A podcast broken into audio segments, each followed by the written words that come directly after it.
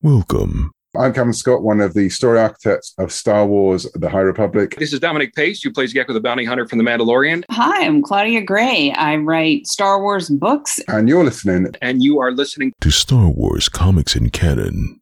The Force is strong with this one. Hello there, my friends, and welcome to the hundredth episode of Star Wars Comics in Canon.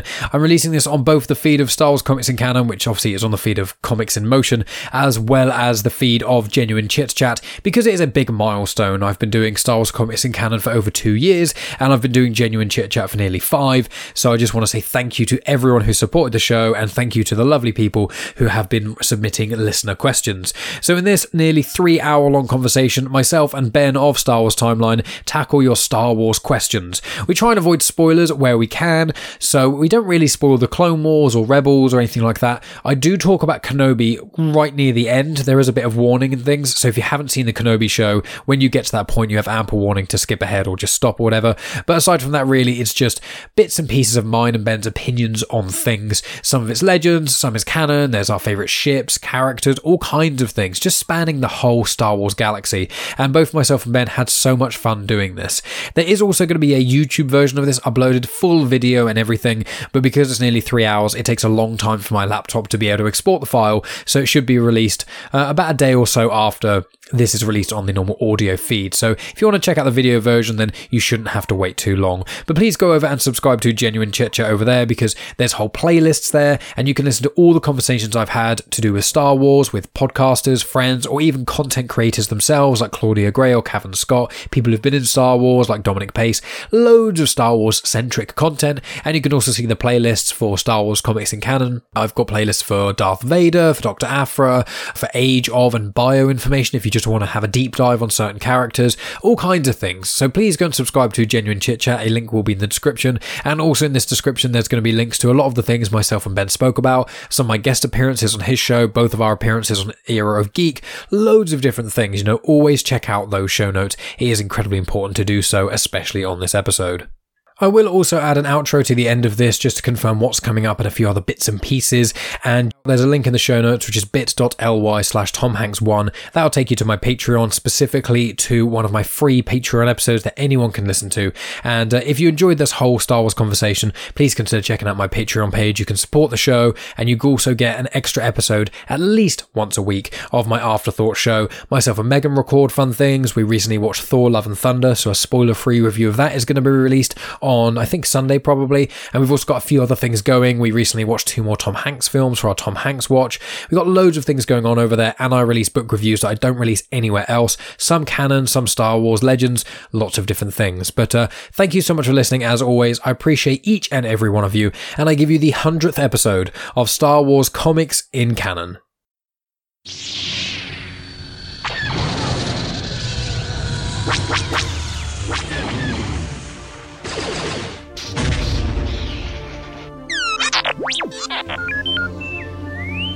Hello there, and welcome to Star Wars Comics in Canon, your guide to the wider Star Wars canon through the comic book lens. And to take you on this journey, I'm your host, Mike Burton.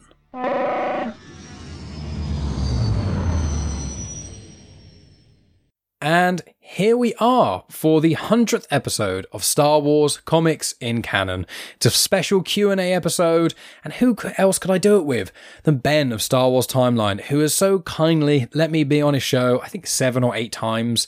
Oh, doing... So the people on YouTube, you need to go check this video out on YouTube. If you're listening on the one of the podcasting apps and things, go to YouTube, because A, Ben was doing uh, the live long and prosper symbol from Star Trek, which is very funny, but also he's got a very shiny tan. And uh, anyone else who's seen him in any of his videos, he's normally quite pasty, uh, pasty Russian bloke. And uh, now he's glowing golden. He's like a yellow lightsaber from the High Republic, or Rey's, depending on where you sit on the fence with that. And your top matches it. So uh, hello, good sir. Thank you so much for joining me, uh, especially with your potentially minor sunstroke. That's honestly what it feels like, Mike. Yeah, thanks for having me. I think I need a little bit of a diversion. It honestly feels quite special being here to for your anniversary sort of episode.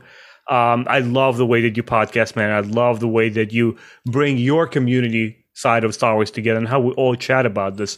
Uh, I can't wait to get into the questions, just talk about this stuff. But yeah, guys, fourth of July is your perfect opportunity to go to Jersey Shore and practice your Anakin or Mustafar, because now I know exactly firsthand experience what this guy was feeling. And when, when uh, Obi-Wan Kenobi's line delivery is like, "You have done that yourself," all that arrogance and smugness, guys, I feel it right now in this podcast. I'm basically going to channel my inner Anakin as we get to these questions. And please do forgive me. I'll try not to get pissed off or murder younglings or do something drastic. Okay, we're just going to have a fun conversation here. We're going to do fun. We're going to do fun Anakin, Clone Wars Anakin, excluding all, all the war crimes and stuff. That's the that's the that's toe in the line. Uh, Anakin in Brotherhood. In uh, Mike yes. Chen's book, he's, he's that's a that's very that's just as where Anakin starts to mature before he goes all you know war crimey. Um, right. But we've got twenty questions uh, from a variety of people, lovely people over Twitter and a few on Discord and a variety of places. Some from the Comics in Motion extended family, some that you've been acquainted with yourself, good sir, uh, and some others that other people may not be aware of. So we're just going to get straight into it. I haven't, I should have actually put these in an order, but I didn't. Mm-hmm. Um, so. Do with that as you will. I'll probably flip back and forth between them. Um, but we've got some fun questions to do. So I will say before we start, thank you, obviously, Ben, for coming on the show. But also thank you so much for everyone uh, tuning into Star Wars Comics in Canon. And although this is the hundredth episode, technically, um, it's kind of like Star Wars in a lot of ways, where the, the ninth episode of Star Wars is actually the eleventh. Uh, or if you're going to be really picky, the twelfth, because obviously there are move the Clone Wars movie is, um, but then there's Solo and Rogue One, so you do have movies in between, but they're not the air quotes episodes. That's kind of what this is like, because whenever I release the book reviews, uh, apart from my first book review, uh, Master and Apprentice, and then when I release like um, special episodes, I don't call them episode one, two, three, blah blah. And I actually I prolonged this one by putting two book reviews out so that we'd be able to talk this week. So I made sure I was like, right, I need to make sure I've tried and wrap up the High Republic before episode one hundred, which I've done everything for apart from Midnight Horizon book review, uh, because I've not read that yet. Uh, and then I was like, quite, I've got to put in another book review and another book review because they don't count as episodes. I almost did an episode ninety-nine point five, but I was like, no, that's kind of that's kind of cheating. Uh, but we are here with the hundredth episode. Technically, it's episode one hundred twelve or something, but still. Uh, so the questions, the questions. Let's start with Spider Dan and the Secret Boars. So that's the name of his podcast. You can find him on Twitter at Dan underscore Boars. He Spider asks... Dan. Yeah, he's. An, I love Dan. Dan's great. Uh, we've been doing a lot of uh, podcasts yeah. together, including the Disney discussions, and he was on... I think he he was on the Book of Boba Fett discussion show, and then he was on the Attention Seeking Geeks uh, Kenobi show, and because he, mm-hmm. he promised to go on that, and now he said to me that he has to be on the Andor show that I end up doing probably every other week or so, but I'll figure that out nearer the time. It's only currently July, that's in August, I have to worry about that for another six weeks. Um, but Spider Dan, he asks, which minor background character in Star Wars canon or Legends has the most fascinating or exciting backstory? Well, I was going... Minor character is... Minor. It's hard because I would have originally actually said Cobb Vanth before... Um, I want to say in this thing, we're going to spoil Mando series one and two, or spoil, I mean, everyone knows what happens in it by now. We may talk about Book of Boba Fett, um, but we'll tr- we won't do Kenobi spoilers, I don't think, unless it specifically comes up.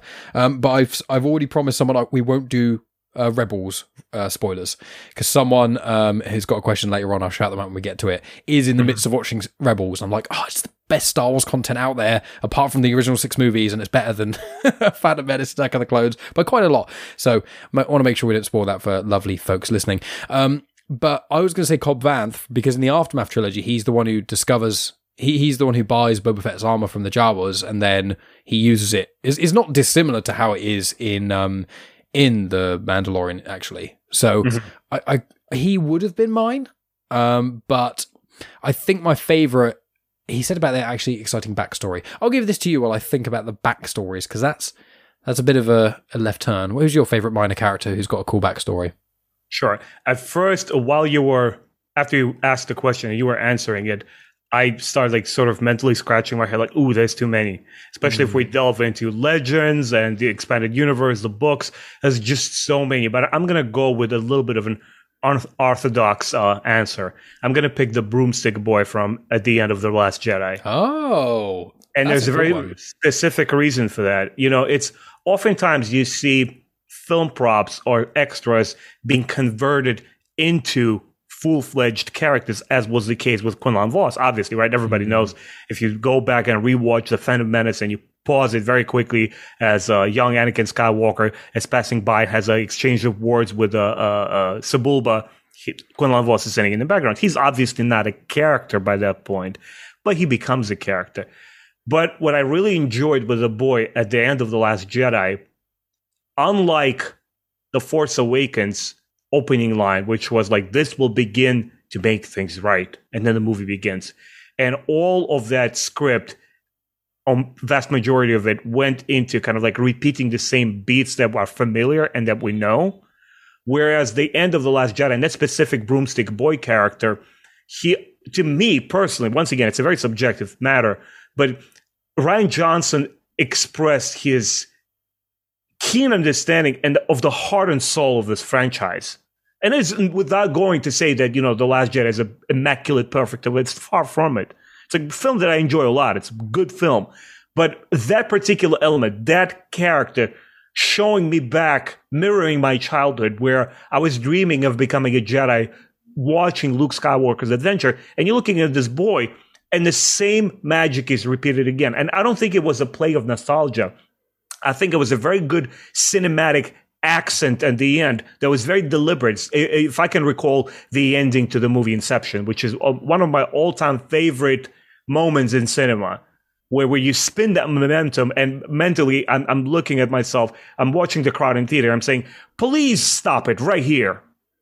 Please, don't don't show us where, whether it falls or not. And he cuts it off. Same with Broomstick Boy. Boy. It's a de- very deliberate and conscious way of telling us that anybody could be a Jedi. Anybody can be in tune with the Force. Mm-hmm. That's a very good answer. And in all honesty, I mean, I'm wearing, I'll show people listening, because I don't normally stand up when I'm a... All listeners, well, get to see, I mean, my new area. I've got a little Genuine Chit Chat logo. It's ah, it's there. There you go. I was trying to look in the camera and do it, but I've unmirrored it so people can see my very lovely little plaque there. I'm going to have more stuff around me. But I'm wearing my um my Last Jedi top with Porgs on nice. it. Nice. I love Porgs. Nice. I, I don't care what people say about them. They were just a, a Disney thing to try and make uh, toys or sell things. Disney make money off everything. So literally the reason they made Star Wars is to make money. So yes, Porgs were created to make money. But I don't care. They're amazing and adorable. And I wish I had a Porg because they're amazing. Um, anyway, uh, that's not my favourite minor character. Now this one is kind of a minor character, but it's a bit of a weird one, which is Maz Kanata. Um, mm. So she is obviously in The Force Awakens. Uh, she's... central-ish. She's like a supporting role, I'd say. Uh, and then in Last Jedi, she's in a, like a one holo- hologram bit. Uh, and then in Rise of Skywalker, she's in a bit. But she's showing up in the High Republic. Like, people may not know that Maz Kanata, she's over a thousand years old. So yeah. She's even older than Yoda. And Yoda is previously thought to be the oldest character in Star Wars, in the canon at least, who's like a main-ish character who's not, you know, Abeloth or ignoring the, the kind of gods of Mortis, because that's a bit of a right. ambiguous thing. So with Maz Kanata, we don't know that much about her backstory, but she's known as a space pirate, and she's over a thousand years old. She's literally lived through the Sith Wars and the golden era of the Jedi. She's in the High Republic comics, and every time she pops up, I'm like, yes, give me a show which is Maz Kanata narrating it. That's all I, I, I would kill for that. I mean, you get the Forces of Destiny uh, micro-series cartoons that are made for, like, really young kids, and I've watched quite a lot of them, but they're mostly, like, three minutes long, and they don't really amount to anything, and she kind right. of... half narrates some of those, and she's in a few of them. But Maz Kanata, she's really interesting. She understands the Force. She's Force sensitive, but she doesn't use the Force necessarily. Um, but she, because she's so old, and she's got that castle on Takodana, and in one of the high in the High Republic books, uh, comics rather, the High Republic Adventures comics by Daniel Jose Older, there's a story arc that takes place. One of the story arcs takes place concurrently on uh, Takodana. You get to see a Jedi temple that used to be there and things, and you get Maz interacting with an, uh, I think it's a Gaiozo Jedi um, called Sav Malagan, and they somewhat kind of raise a um, little creature called Quart, who is actually an Aloxian, I think the species is, and he's a really, really cool character. And I just love Maz's whole outlook. Like, she's old, and she's got the kind of wiseness of Yoda in a way, but she's not so reserved. And one of my favourite lines in The Force Awakens, one of my favourite moments, is when uh, Han, or Han, I think it's meant to be Han, but I'm going to say Han like Lando does. Um, mm-hmm. It's one of the things in Star Wars Comics in Canon, I'm always apologising for how I say Han or Han. Every episode I talk about it, I'm like, sorry guys, I know it's meant to be Han, but I can't help but say Han, because, um, you know, hand, Han, whatever. Um, But in the line where he meets, he goes up to her when he's with Ray and Finn, and she's like, um, where's my boyfriend? And he's like, oh, Chewie's like fixing the ship. And she's like, I like that Wookiee. I, like that. I love that bit. It literally kills me. And I'm just thinking like Maz Kanata, who's this like thousand year old, really wise woman, is in love with this like two hundred fifty by that point. How old is he? He's one hundred eighty, I think, in Solo, which mm-hmm. makes him one hundred ninety by the original trilogy. So he's about two hundred twenty, two hundred thirty-ish around the time of The Force Awakens. So she, he's like a quarter of her age, but he's still older than the vast majority of people alive. And I just, she's got so much character to her, and I just want more of her. And this podcast may not age well, because in ten, twenty years, when they eventually flush her character out, then maybe her backstory was stuck. But at the moment, twenty twenty-two, July, her backstory, as far as I've seen of it, you get little sprinklings of it. It's really, really cool. Uh, I love Maz Kanata. And the Broom Boy, brilliant uh, yeah. one. That's a really cool one. Um, so let's move on to the next question. Um, so... So Mister Tony Farina. Uh, now, people may know him on the Comics in Motion network as doing Indie Comic Spotlight, as well as Season's Greetings. He's also a Pop Gorilla. He's been on Genuine Chit Chat several times. He was on the thirtieth episode of uh, Star Wars Comics in Canon. We spoke about Doctor Aphra quite a lot.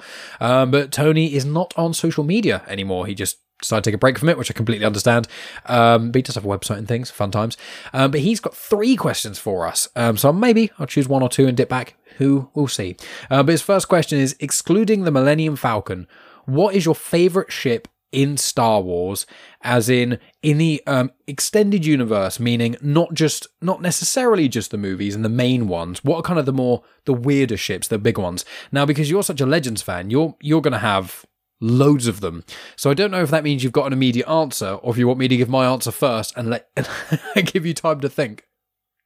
Uh, I actually do. I literally, as you were asking me the question, I did a short video on this ship uh, uh, on, on June twenty-third. It was published as actually Nebulon Ranger from the Tales of the Jedi. Tales of the Jedi by Kevin J. Anderson and other Tom Veitch and other uh, authors is the premiere of comic books in Star Wars to me. It captures all the magic and spirit and grandeur and wonder of Star Wars.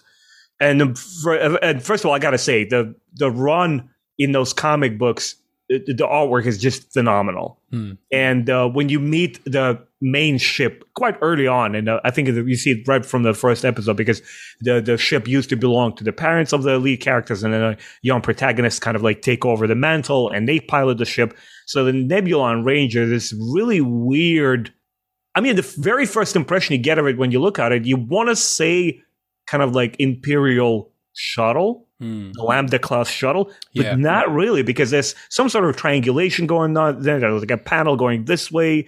And, you know, it's just a really weird ship, but there's something about it that it's not a rational and intellectual assessment. You look at it and instantly you just, yeah, that's Star Wars. Mm. That, that's phenomenal. Let's say, I, I guess it taps into our inner child, and you don't try to like twist and turn the page. Not very well. How this thing would fly? You know, how would we, uh, you know, launch through tra- stratosphere and go into like? You're not looking at it logically as an adult, like whether this configuration will work or not. Like, why is this wing over here? Why is the cabin over there? It just looks freaking cool. And I think what gives each and every ship in Star Wars a staying power, it's not the design, and it's not even the look. It's the history behind it. It's mm-hmm. who's in it. If you don't have Han Solo in the Millennium Falcon, you don't have the Millennium Falcon. Orlando. I would take La- Orlando. I accept the two Orlando of them. Orlando or Chewie, Ray. Chewie as well, to a degree. And Ray is still right. kind of, but yeah, Han, Chewie, Lando, I completely right. agree. Those guys are the, the foundation of the Falcon, what makes it so cool. Right. If, if uh, Kathy Kennedy indeed... Uh, uh, foreshadowed that the next trilogy of films will involve our sequel trilogy characters, then I, I believe that later on Rey has the potential of showing us that she earns her patch to be called the p- captain of the Millennium Falcon. Mm-hmm. But what I'm trying to say is that all of these characters in the ship and all of their histories and all the things that they survive, that's what makes the ship special. Mm-hmm. And when you go to the Nebulon Ranger, my guy, my sir... Oh my God, they go through an ordeal as just a phenomenal ship, and I love it. Amazing. Yeah, I mean, with me, I... one of the things I will say about the sequel trilogy, like I'm not a sequel trilogy hater, nor are you. No, I love, yeah. you prefer the sequel trilogy to the prequels. I think I probably prefer the prequels a bit, mainly because I prefer Revenge of the Sith to every Star Wars film, so it kind right. of just trumps them all. Um, but one thing I would say that the, the the sequel trilogy is severely lacking and was actually a massive disappointment, even though it's not even the thing I'm that fussed about Star Wars with, is they just didn't do almost any new ships. They did like a, yeah. you know, the Star Destroyer, the bigger ones, the Dreadnoughts, which were cool. And then you've just got, oh, we've got X-Wings again. You're like, really? thirty years later and you're using X-Wings still. You couldn't even add something to them. You know, when they did the prequels, right. they had the uh, ARC one seventies or I think one fifty, something like that. And it mm-hmm. was their the, their predecessor to X-Wings. And you've got right. a lot of the ships that were uh, the Separatist ships that were like the predecessors to the TIE Fighters. So it works. And that's one of the really cool things about Legends. When you rein it back, you get to see the ships. And in the High Republic, you get the Vectors, which were the predecessors to um, X-Wings and the ARC Fighters and things. So the sequel trilogy for me had was very weak. When it came to the ship specifically, it was just basically... Hey, and not just the ship, but ship battles as well were kind of... Yeah, I like The Last Jedi one at the start because it's so it's not really a battle, it's more of a slaughter more than anything, and it's brutal. But yeah, there weren't any major fights which, like that, which was quite um, bizarre thinking about it. But the Hammerhead Corvette, which I think was first in Legends, from what I think it was in Legends comics, um, but it's what they use in... Uh, I think it's...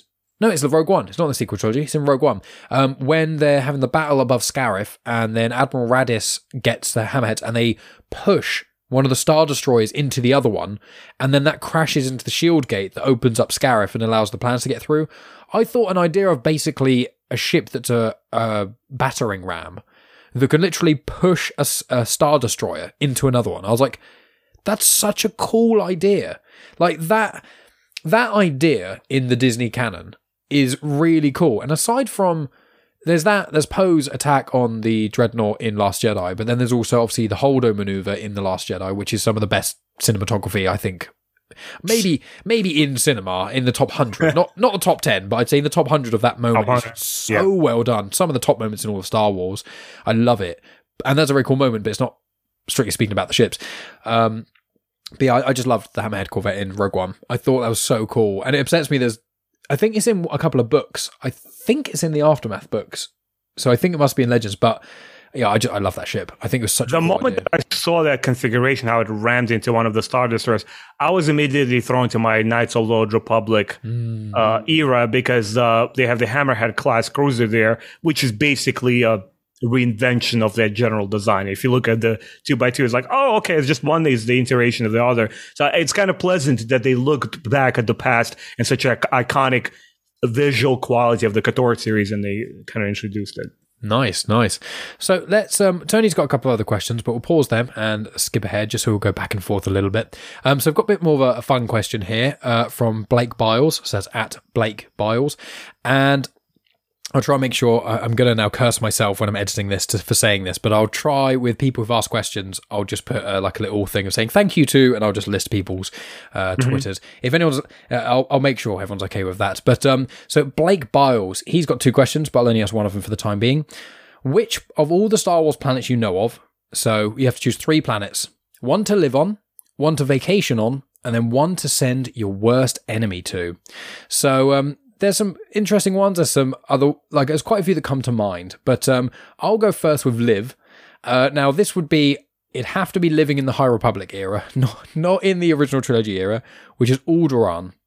I love Alderaan. Yeah. And seeing it in, now there's a very minor spoiler for Kenobi, but it's in the first, like, five minutes, but they go to Alderaan in Kenobi, and you get to see, it's the first real scene where you get to see a lot of Alderaan mm-hmm. in live action. You got it a little bit in Return of the Jedi, Return of the Jedi, Revenge of the Sith, um, but I loved Alderaan, and everything I read about it in the books and everything. It's basically meant to be just high society of Earth. It's meant to be the poets and the creators and the artsy types and the, the cream of the crop. It's meant to be the best of us almost is Alderaanians a lot of the time, and which makes mm-hmm. the tragedy of A New Hope even worse. So that's mine to live on. What about what, what would yours be to uh, to live on? the one to live on is definitely Dathomir, and not to confuse the Dathomir from what we see in the Clone Wars show, mm-hmm. which is unlike anything like in the books. Mm-hmm. The uh, courtship of Princess Leia, and a lot of uh, ex- Expanded Universe fans, Legends uh, readers enjoy it a lot because how it introduces this uh, lush jungle world with Rancor riding witches of Dathomir, mm-hmm. which is basically a cult, not a cult, more of a kind of like a tribes, different tribes of peoples that worship, revere the Force in their own unique ways and just have their also abilities like that. Um, so Star Wars to me is all about being a Jedi, right? Mm-hmm. Following the Luke story. So if I were to live somewhere, it's got to be a spot where you could learn some of the Force. Mm. Hey, if the Jedi are so dogmatic and they clearly didn't accomplish much, if uh, sequels are to be believed, maybe Jedi are not the best guys to learn from. Maybe it's got to be a third neutral party that is not a big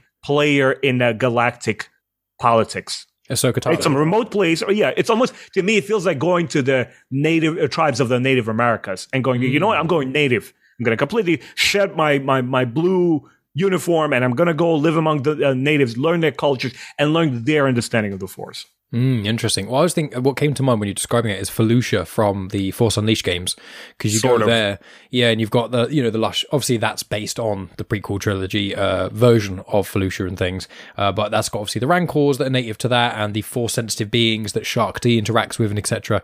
I quite like that. So, um, vacation. So that's, I'll throw it to you now uh, first. Wh- where would you like to go vacationing in Star Wars? Korriban. Oh, really? Well, to check out yeah. the, the temples and things. Yes, it's Sith lore is awesome to me. Uh, as a kid, I used to be into Egyptology. Oh, you know, yeah. The ancient tombs, the scrolls, you know, the, the the great pharaohs. And that's what Korriban gives you the vibes of. And interestingly enough, they preserve that look throughout the canon. Mm. But even when you go, since I'm playing the, the Old Republic, the MMORPG right now, you, as a Sith assassin character, you begin a Korriban. Dude, I live for stuff like this. When you see like that, the sarcophagi, and you see some ancient lore, you want to learn about this Sith. It's like, that's a perfect vacation. Just get a tour guide. Don't get into the bad spots where all the potential Sith holocrons or ghost specters are living. They could probably indoctrinate you. Just a safe route. You know, everything that's delineated by the guides, you could walk around and like learn your ancient history of the Sith. Mm, yeah, that's a good shout. Because and for any people who've only really consumed canon, uh, Korriban is in canon, but they've called it Morriban for some bizarre reason. They've kind of, and now in the canon, it's like, oh, it's called Morriban. But also, as George Lucas, he didn't like the name. He wanted to be recall, renamed to Morriban. I think that took place before Disney takeover. Yeah, please check me on that. It yeah, was. But, it's when right. Yoda in, in the sixth, it was like the cusp of the end of Clone Wars. Right. It was when the series got cut, the, the lost season, as they call it, which has yeah. one of the coolest arcs ever, which is when Yoda goes off and finds out how to be a Force ghost, et cetera. Um, and he goes to Morriban there. But I've been listening to the Darth Bane book, um, the books. I've read two of the three uh, so far. I'll listen to them because uh, I'm listening to an audiobook. And he goes, you know, he searches through the ruins and things, and he comes across obelisks, which are incredibly yeah. interesting creatures that I was horrified by. Uh, and I looked them up to see how it looks, and it's even worse. It's a brilliant idea. But um, where would I vacation in Star Wars? See, I, I might, I'm kind of boring because I really like Naboo, because I'm just kind of like, if I was living in Star Wars, if I was in that galaxy and I could in, have interstellar travel, most people in Star Wars have horrible lives. Like, if you're not a Jedi, like pre, uh, pre-Order sixty-six, if you're not yeah. a Jedi then, anyone else in the universe, apart from maybe a few people on Alderaan and a few people on Naboo, most people's lives are really difficult and not easy. And, you know, there's so many empires rising and falling. I know a lot of it is, you know, political commentary on this current world and a lot of things going on in the world right now. I am aware. Clearly, people feel that way. So I'm not trying to say that it's worse necessarily in the Star Wars galaxy. It's just where there's so much more space and there's so many planets and et cetera. I think I'd go to Naboo just because even though the love... That's fair. The love scenes in uh, in Attack of the Clones is definitely the worst part of that movie. Um, it still is beautiful. It's such a nice place. It'd be so nice to just go there and chill out and, you know, roll around in the fields and low-key talk about fascism with your loved one. You know, it's fun times. Yeah, sure. why, why not do that? And then um, where would you send your enemies to? I think this one's quite an obvious one. Uh, so I'm going to throw out someone in Discord, or Steve J. Ray, shout out to him. He said Mustafar for the answer to that, which I think is, I appreciate the opinion, but I think that's too easy. Because Mustafar, and also, let's be a little, let's be a bit of a dick about it. Um, Mustafar used to be a luscious planet. It used right. to be really nice. And actually, at right. the start of The Rise of Skywalker, when you've got Kylo Ren, one of the best scenes in Rise of Skywalker, when it opens and he's just cutting through people, and then he finds the the Sith Wayfinder from the ruins of Vader's castle, where that planet with the streets and stuff, that's Mustafar building itself back together because of a V R game called Vader Castle Immortal, and in that, uh, mild spoiler alert, there's basically this key thing that someone tried to use to revive a loved one. It went bad, cursed the planet, and then in that game you find it revived the planet, and it takes, you know, decades to come back. So if you say Mustafar, if it's Mustafar in the prequel era, yeah, it's pretty horrendous, just a giant volcano almost, but if you go back hundreds of years, it would actually be quite a lush place. Um, mm-hmm. But I, I think I'd choose the opposite. I think I'd maybe choose Hoth, because you put someone on in Hoth, and there's bait. I think apart from Tauntauns and Wampas, there's not really much local fauna. You're just stranded, going snowblind. If and you you're could, done. Yeah, and it's kind of like if you survive, it, this is a horrible thing, but it's quite a horrible death, is to freeze to death. And if you try and survive, like I'd give them a few things. I'm being so sadistic. I'd give them enough to survive for a while, but like a ration box. So it's not like you'd starve. You'd have weeks to live, but you wouldn't have anyone to save you. You'd just be stuck on Hoth trying to evade Wampas and stuff. Uh, what, what would you choose to send your worst enemy to? Uh, Mike, I'm going to be a little bit more devious than you mm. are. I'm going to go for... You're absolutely right in pointing out that uh, uh, Mustafar is too easy. I wouldn't want my enemies to have it easy. Kessel. You're going straight to Castle, my dude. You're going straight to uh, undergrounds, into those tunnels, or at least the Castle, as I understand it, in uh, Legends, which actually the solo film represents quite freaking well. Mm. Quite well. I mean, the, the, the technology itself, the entrance to the prison is a little bit different, but overall, you get the same kind of gist, that the surface is basically uninhabitable because it's like, there's some atmosphere there, but it's it's no not a place where it's like no man's land. And the only facilities that you have are these refineries that are which are uh, underground, and the prison there where all the like political prisoners, Imperials, uh, all the kind of like rugged individuals are there to suffer and toil to get the spice. Mm-hmm. You have these uh, giant spice spiders that could at any point just snatch you away, not to be seen by your friends or, or fellow colleagues ever again. And that's that's what I'm sending my worst enemy. Dude, you're going in there, you're going to work your ass off in the dark, and your fate will be a question mark on a daily basis. Wow. That is amazing.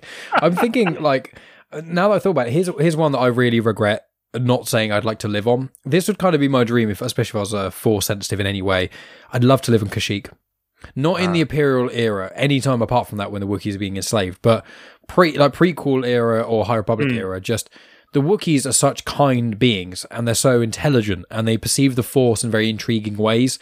And I would just, even if, whether it was a vacation or to live there, I think if I was Force sensitive enough to maybe Maz Kanata's level, obviously I'd like to have more, but minimum sort of baseline Maz Kanata, if I went there, I think you could really learn a lot from the Wookiees. And I think if it was a vacation, it'd have to be like six months. Like, I'd love to live there for a, like a few months or a year or two, just to kind of, it's almost the equivalent I view as almost when people go down to South America and travel for, you know, months and months and meet with like indigenous people and learn about cultures, and you get the Mayan temples right. and Aztecs. So I think honorable mention for me is Kashyyyk. I wish I'd kind of said that. But that's uh, interesting. Yeah, I, I love the Wookiees. They're, they're one of my favorite species. Um, mm-hmm. So let's let's move on. Keep on going. We've got a lot of questions to get through, and we both go love to talk. Um, so let's go to um, I Am Jack's Musings. So that is Jack. He is a, a pop gorilla, uh, as well as he's on Season's Greetings as well, and he has his own show, Back to the Filmography, where he's currently doing the Jason Statham um whole filmography, and I'm going to be appearing on that in two months, I think. Um, and he's got three questions, so let's go for one of them. So if you had uh, carte blanche, so complete freedom, to create any Star Wars content, what would it be and why? Which is a very big question. And I've already said mine, so I'll just say it, and then you can go. It, it would be the Maz Kanata. It would be mm. the life and times of Maz Kanata. It would either be I think it, a visual medium would really help. Like a book, the right writer could make it incredible. Like someone like Charles Soule, I think, or maybe Claudia Gray. Uh, like I love Cavan Scott, but he does horror really well. And I think that the Maz Kanata story would be more exploratory, more lore heavy, uh, or maybe more funny. And I think Claudia Gray is a bit more of the funny of the five High Republic uh, authors. And then Soule has got a lot of world building, obviously, with where he started with Light of the Jedi and things. So I think either either a comic series, but I think maybe a a animated series. Um, where there's lots of episodes, and it could be quite episodic, kind of like Bad Batch or Clone Wars. We'd have either just individual episodes that were cool, weird, and wacky, but then arcs and like kind of through story.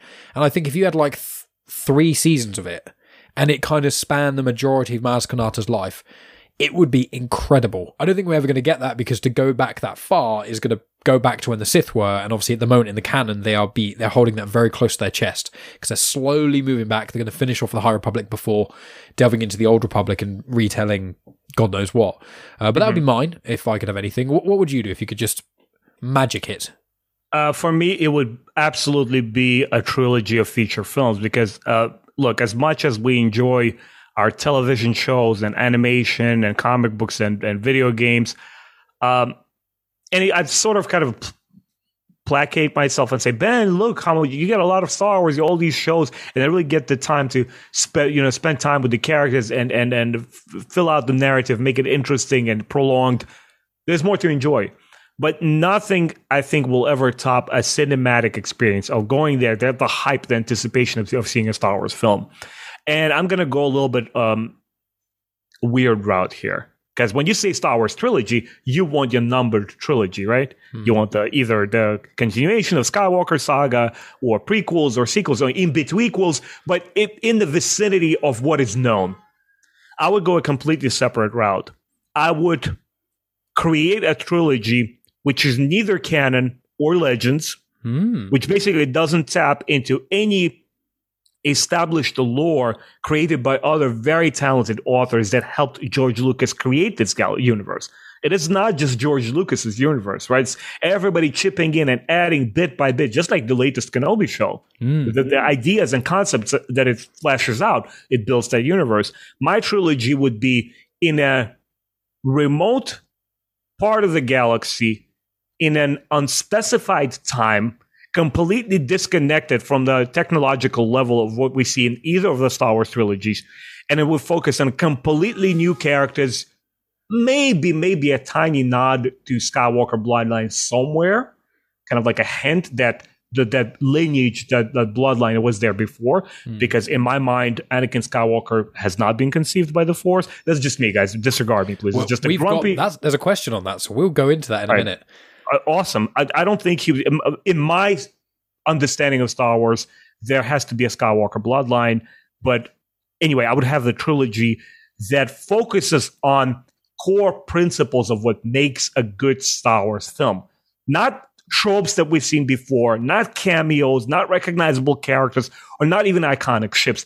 Completely reinvented from ground, ground up. Because I might sound radical here, but I strongly believe what makes Indiana Jones I P special, what makes Star Wars uh, uh, I P special is the way, the kind of themes that it invites and combines together that we have not seen before. Because The Force Awakens, it was rehash of Episode Four, and then other consequent, uh, you know, films, literally ripping down scenes from what we've seen in Star Wars before. And I just don't like that route. I want a complete reinvigoration of Star Wars with pillars, with themes that we understand. Oh, he, the hero's his hero's journey. Oh, this is going to take for him to find the light again, and stuff like this. Oh, the, this character basically meant to substitute a, a kind of like wise old grumpy teacher, kind of like Maz Kanata is, which she is a good example of Yoda. She's not a literal carbon copy of it. So this would be my Star Wars trilogy. All mm. new concepts. Interesting. Well, Taika Waititi, and I know you weren't as much of a fan of Thor Ragnarok, but I won't have your opinion on that because this is my show and I will not have anyone besmirching that name. I know Tonya is a agree, and a lot of people think they don't like Thor Ragnarok. You are wrong, because uh, Thor Ragnarok is fucking amazing. Um, but uh, Taika, he's obviously making a, a Star Wars film that's going to be very different, not going to rely on any We're uh, hopeful. characters or anything like that. I know he will. He's not made a bad film yet, okay? You, sir, need to watch something other than Thor Ragnarok. You need to watch Hunt for the Wilder People, one of the greatest films ever made ever. But was a Star Wars show. Uh, so this links in quite well with what you've uh, said, actually. There are two questions which link in with what we said, but let's go with the first one. There's another question from Jack, uh, so staying in that, and he said, what do you hope to see in Star Wars Visions Season two? Now, that's linking in because, um, obviously, you're a big Visions fan, and um, I, I enjoyed the concept. I think there are a couple of really incredible episodes, and I think that the idea itself is so brilliant, and I want more of that. And they've obviously confirmed Series two. They're going to have lots of different animation studios. Not one's just based in Japan. I think they're going to have an Irish one, some Spanish one, a few other bits and pieces. Um, and myself, Jack, uh, Rhea, and also Megan all did a Star Wars Visions conversation. It's about two hours long, I think. And we went through all nine episodes of Visions, gave all our opinions on that, and uh, I'll make a link to that in the description as well, my friends. Uh, but so Star Wars Visions Season two. What would you generally like to see? And if there is one episode in particular of something, because obviously we could almost do an entire podcast on what we'd want in Star Wars in Vision right. Series two. So in general, if just a general idea of what you want to see and maybe an example of one episode or so. Every time I go into anything new, whether it's Star Wars or the upcoming Avatar movie, which I'm very, very excited about, I don't have a list of wishes, demands, prerequisites, or criteria. Surprise me. That's the biggest impact that the Visions has made, where, to me, Mandalorian, Kenobi, the Book of Boba Fett are toying around with concepts that have been invented before, but it's just playing around with those ideas. Like, hey, what else can we do with Kenobi? Mm-hmm. Ooh, ooh, you know, the uh, Boba Fett, he existed in the original trilogy. What else can we do with this guy? Visions has the total and complete freedom to say, you know what? We're not canonical. We're not here, left side or the right side. We're going to go right down the middle, and we're going to celebrate an explosion of ideas. So much so that when you look at some that specific Astro Boy episode, which is totally not up my alley, mm. totally something that I didn't anticipate for or genuinely was like, oh my God. I looked at it and I said, you know what I recognized was, hey, hold on a second. Each and every one of those episodes is not tailored to me. I may not have liked that Astro Boy episode, but I bet a five-year-old sitting next to me, maybe in theaters or something, it was his life-changing experience. And I recognized it in each and every episode, even the Rhapsody one, which I'm a huge metal fan. Exactly. I like my rock music. I thought that episode was ludicrous. It was obscene. It was like, it was so off the wall, just batshit crazy, but that's good. Instead of saying, you know, we have to honor the past, what, what George Lucas would have done, is like, it's almost like, you know, taking the Bible and not understanding the message, but just worshiping every line and not reading between them. That's what Visions is. It looks at the D N A of Star Wars and say, ha, let's go over here. What is this episode going to do? It, it It's so stimulating because it, it touches different parts of, of your mind. Oh, you want a badass duel? Let's give you the duel. Oh, you want some interesting Sith and Jedi intrigue? Let's give you the Ninth Jedi. It keeps doing that. That, that, that is my only criteria from Vision Season two. Keeps surprising me. Mm, that's a very good answer, and I agree completely. It's like every episode of Visions hyper-focuses on an aspect of Star Wars. Bohemian mm-hmm. Rhapsody was kind of a homage to the music and the goofier side, but it didn't really land, especially because the music wasn't that good, and it upset me because so many anime uh, starting themes are so iconic, and that one was not. Um, yeah, it and I, it's, it's funny you mentioned the Astro Boy one, because I think that was uh, the Toby one, T O B R. Toby, yeah. And mm-hmm. um, that is Jack's most hated episode. He despises oh, okay. that. I thought it was awful. I, I, didn't, I didn't think it was bad. I was like, yeah. I, I was like you. Yeah, I was like, not really for me. Um, my personal favourite episode of Visions was Ronin, the first one. I just thought the animation style in that is just, I think it's some of the most beautiful animation I've ever seen in my life. And the way that they did that, like sem- like three, like two and a half D almost, it looked hand-drawn, but it's three D models and all you, ah, oh, I could talk about that episode all day, but I'm not going to. For me in Visions, uh, I would, like you mentioned Ninth Jedi, and Ninth Jedi I think was the best episode in that. I thought, I loved the Ronin one the most, um, but I think that the Ninth Jedi was the best written, yeah.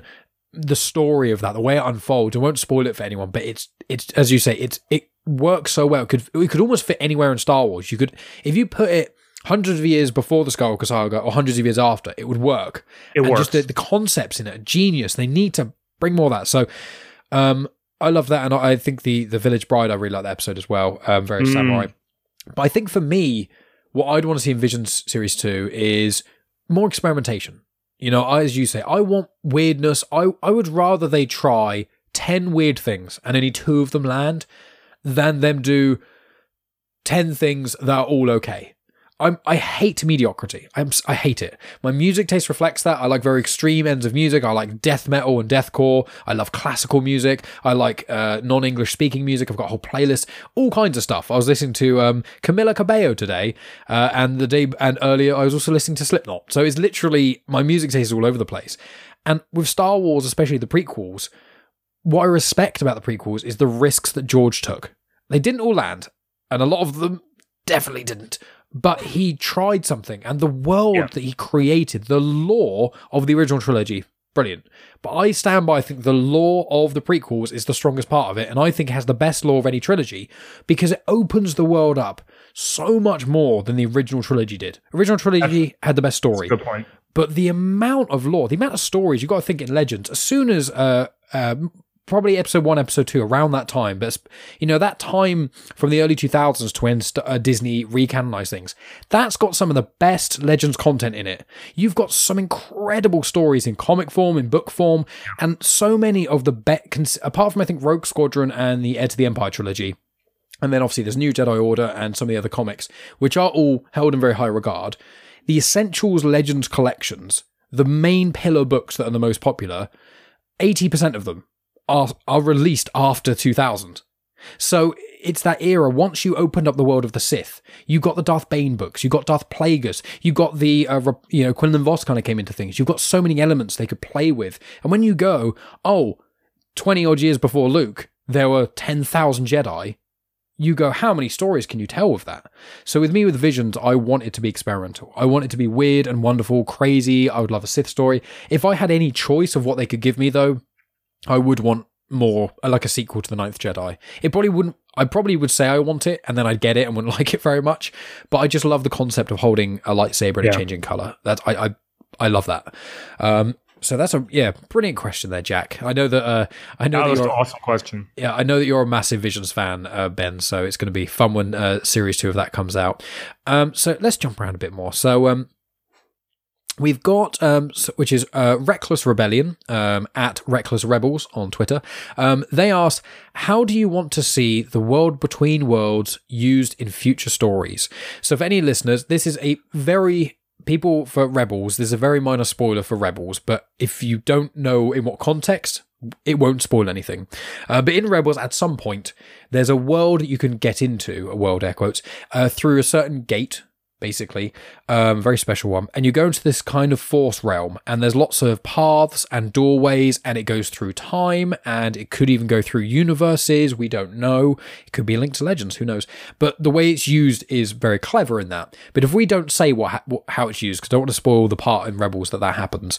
But it's a very intriguing world. It's it's basically a MacGuffin. It's kind of this whole semi time travel, semi you can go to any point in the, U- the Star Wars universe and kind of do stuff, um, which is interesting. And I'm surprised they haven't used it yet. I'm glad they haven't.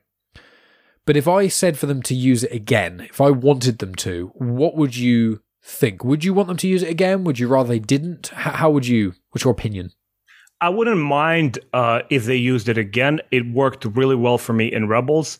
Uh, the only thing I don't want it to be used for is as as a crutch mm. to kind of like retcon characters, the stories they didn't work out. I mean, when you take Marvel and D C Universe, it may be argued that earlier writers, when they saw that stories kind of start running onto each other, or when different writer picks up the same character like Batman or Superman or Wolverine, they kind of don't feel right or the same anymore. And they justified it by saying, look, uh, parallel universes.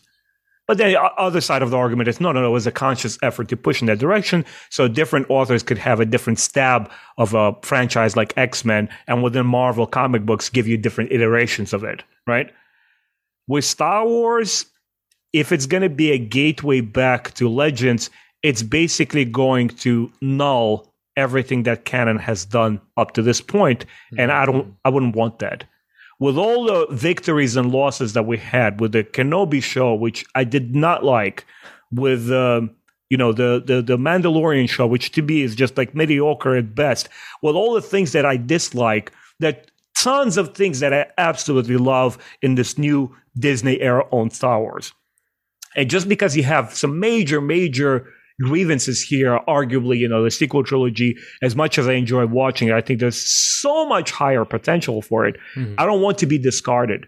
I don't want it to be swept under the rug, because once you go that route that Marvel did, I believe, was it two thousand twelve and thirteen? It was my last year working in my store, and they did the Marvel Universe reset. I keep forgetting what it's called. Uh, D C did something parallel to that called fifty-two oh, Weeks. It was, and the, Marvel it was did, the Spider-Man one, wasn't it? It was the whole Mephisto deal. Is that what you're talking about? No, no, no. They re, they basically rebooted the entire Marvel comic book line, right? They oh. said like, oh, we, we're starting from scratch, and now we're going to do these lines over there. And they retold the Civil War in a different way. They started doing X-Men in a different way. And I just, I lost it. I, I'm not going to follow it anymore. How many times can you retell, redo these stories? It felt like it was a device to go back on the promise of what you were doing before. Mm. This is this is a very powerful tool with a world between worlds in Rebels. And I was almost semi-hopeful that would, they would bring Luke Skywalker back in Episode nine, and he is alive, and he still gets his uh, moment to shine. But you have to be very, very careful how do you execute it, because ninety-nine point nine percent out of the uh, chances, it's going to look like, oh, by the way, yeah, we, we don't think fans receive. It's going to be reactionary, and I don't like to see that. That's a very good point. Very good point. What I'd like them to do is, this is um, one of the uh, Star Wars comics, one of the main runs, uh, twenty twenty run by Charles Soule. Um, I I think it's issue. Uh, it's. I think it's issue twenty something. It might be twenty-two, twenty-three. I can't remember off the top of my head. It's got Luke Skywalker on the cover, and he's holding like a um, a small hollow uh, a comm device. Um, so there's very minor spoilers for that. But I spoke about it with my conversation recently with uh, Claudia from Rupalp's Pod Race on uh, Genuine Chit Chat, and also on YouTube if you're watching this. And there's a scene where Luke goes to a planet, and he goes in this place into this kind of weird, uh, like sinking water thing that's like force sensitive, and then he can commune with other people who've been to that place, um, and he talks to a character from the High Republic, and Luke interacting with Elzar Mann, who is my favorite character in the whole mm. High Republic, and Elzar, and it's a point where Luke, it's, you know, post Empire Strikes Back, he's trying to find himself, you know, he feels like Yoda's abandoned him, obviously Obi-Wan isn't really talking to him very much, and he's, he's just feeling very lost, especially when he lost so badly against Vader, and he really needs He he he. Talk, he's trying to find himself, and Elzar literally goes to him, look, if you don't want to be a Jedi, you don't have to be. You can just go off and live your life. There's no, you don't have to. You can choose to. And there's so much more to that comic, and I don't want to fully get into it. I really recommend people check it out, and I'll be tackling it on the show um, in the at some point this year, maybe early next year, depending, because part of the Crimson Reign thing, which the War of the Bounty Hunters uh, sequel thing, but that kind of interaction is what I'd want from the World Between Worlds. So kind of what you said, almost like, I wouldn't mind having a car- having like having a story in the High Republic. Say we get a High Republic movie. I know we're getting an animated series, but they're going to do more um, High Republic stuff. There's a game in development, but it's with a bit of a dodgy studio, so who knows where that's going to go. And Star Wars have a very long history of cancelling games that seem promising, so who knows. But I think I'd really like it if you got maybe like an Old Republic character. Um, and you got, say, there's rumours that the Rian Johnson trilogy is going to be the Old Republic or something like that. I don't know. But if you got something from like eras and eras ago, hundreds of years, if not thousands of years prior, and you got a character f- that we recognise and we know from the Skywalker saga interacting right. with them. If it was Ahsoka or if it was Luke Skywalker, like I imagine like Luke Sky, this would probably upset a lot of people, but imagine almost like you get like a Revan story, and then he talks with Luke, and that helps him figure out who he is, because the whole Revan story obviously is about redemption, and then, you know, he's very uh, convoluted, but it's a great story. But I wonder how that would go, or the reverse, where Luke, you know, is struggling to find himself, kind of like I said in that comic, and he goes back and talks to maybe redeemed Revan, and then that sets him on the straight and narrow. I would like to see an interaction between characters that you can't get without time travel, right, with it just being a conversation. You know, one of the best bits of the Kenobi show is the interaction between uh, Obi-Wan and Anakin. You know, their their conversations, some of those things. It's really, really good. Obviously, it's a prequel. You know what's going to happen anyway. But that's what I like. I like getting characters, you know, and you've got Ahsoka Tano and her in the Mandoverse and sort of stuff. What I'm excited about with that is who she can interact with. I want to see that conversation with her and Luke and them talking about Anakin. I think they're saving that for the Ahsoka show, I hope, or we're going to see it at some point, and they're not just going to gloss over it. But I want to see that. That's that's one of the things that really gets me in Star Wars a lot of ways. Yeah.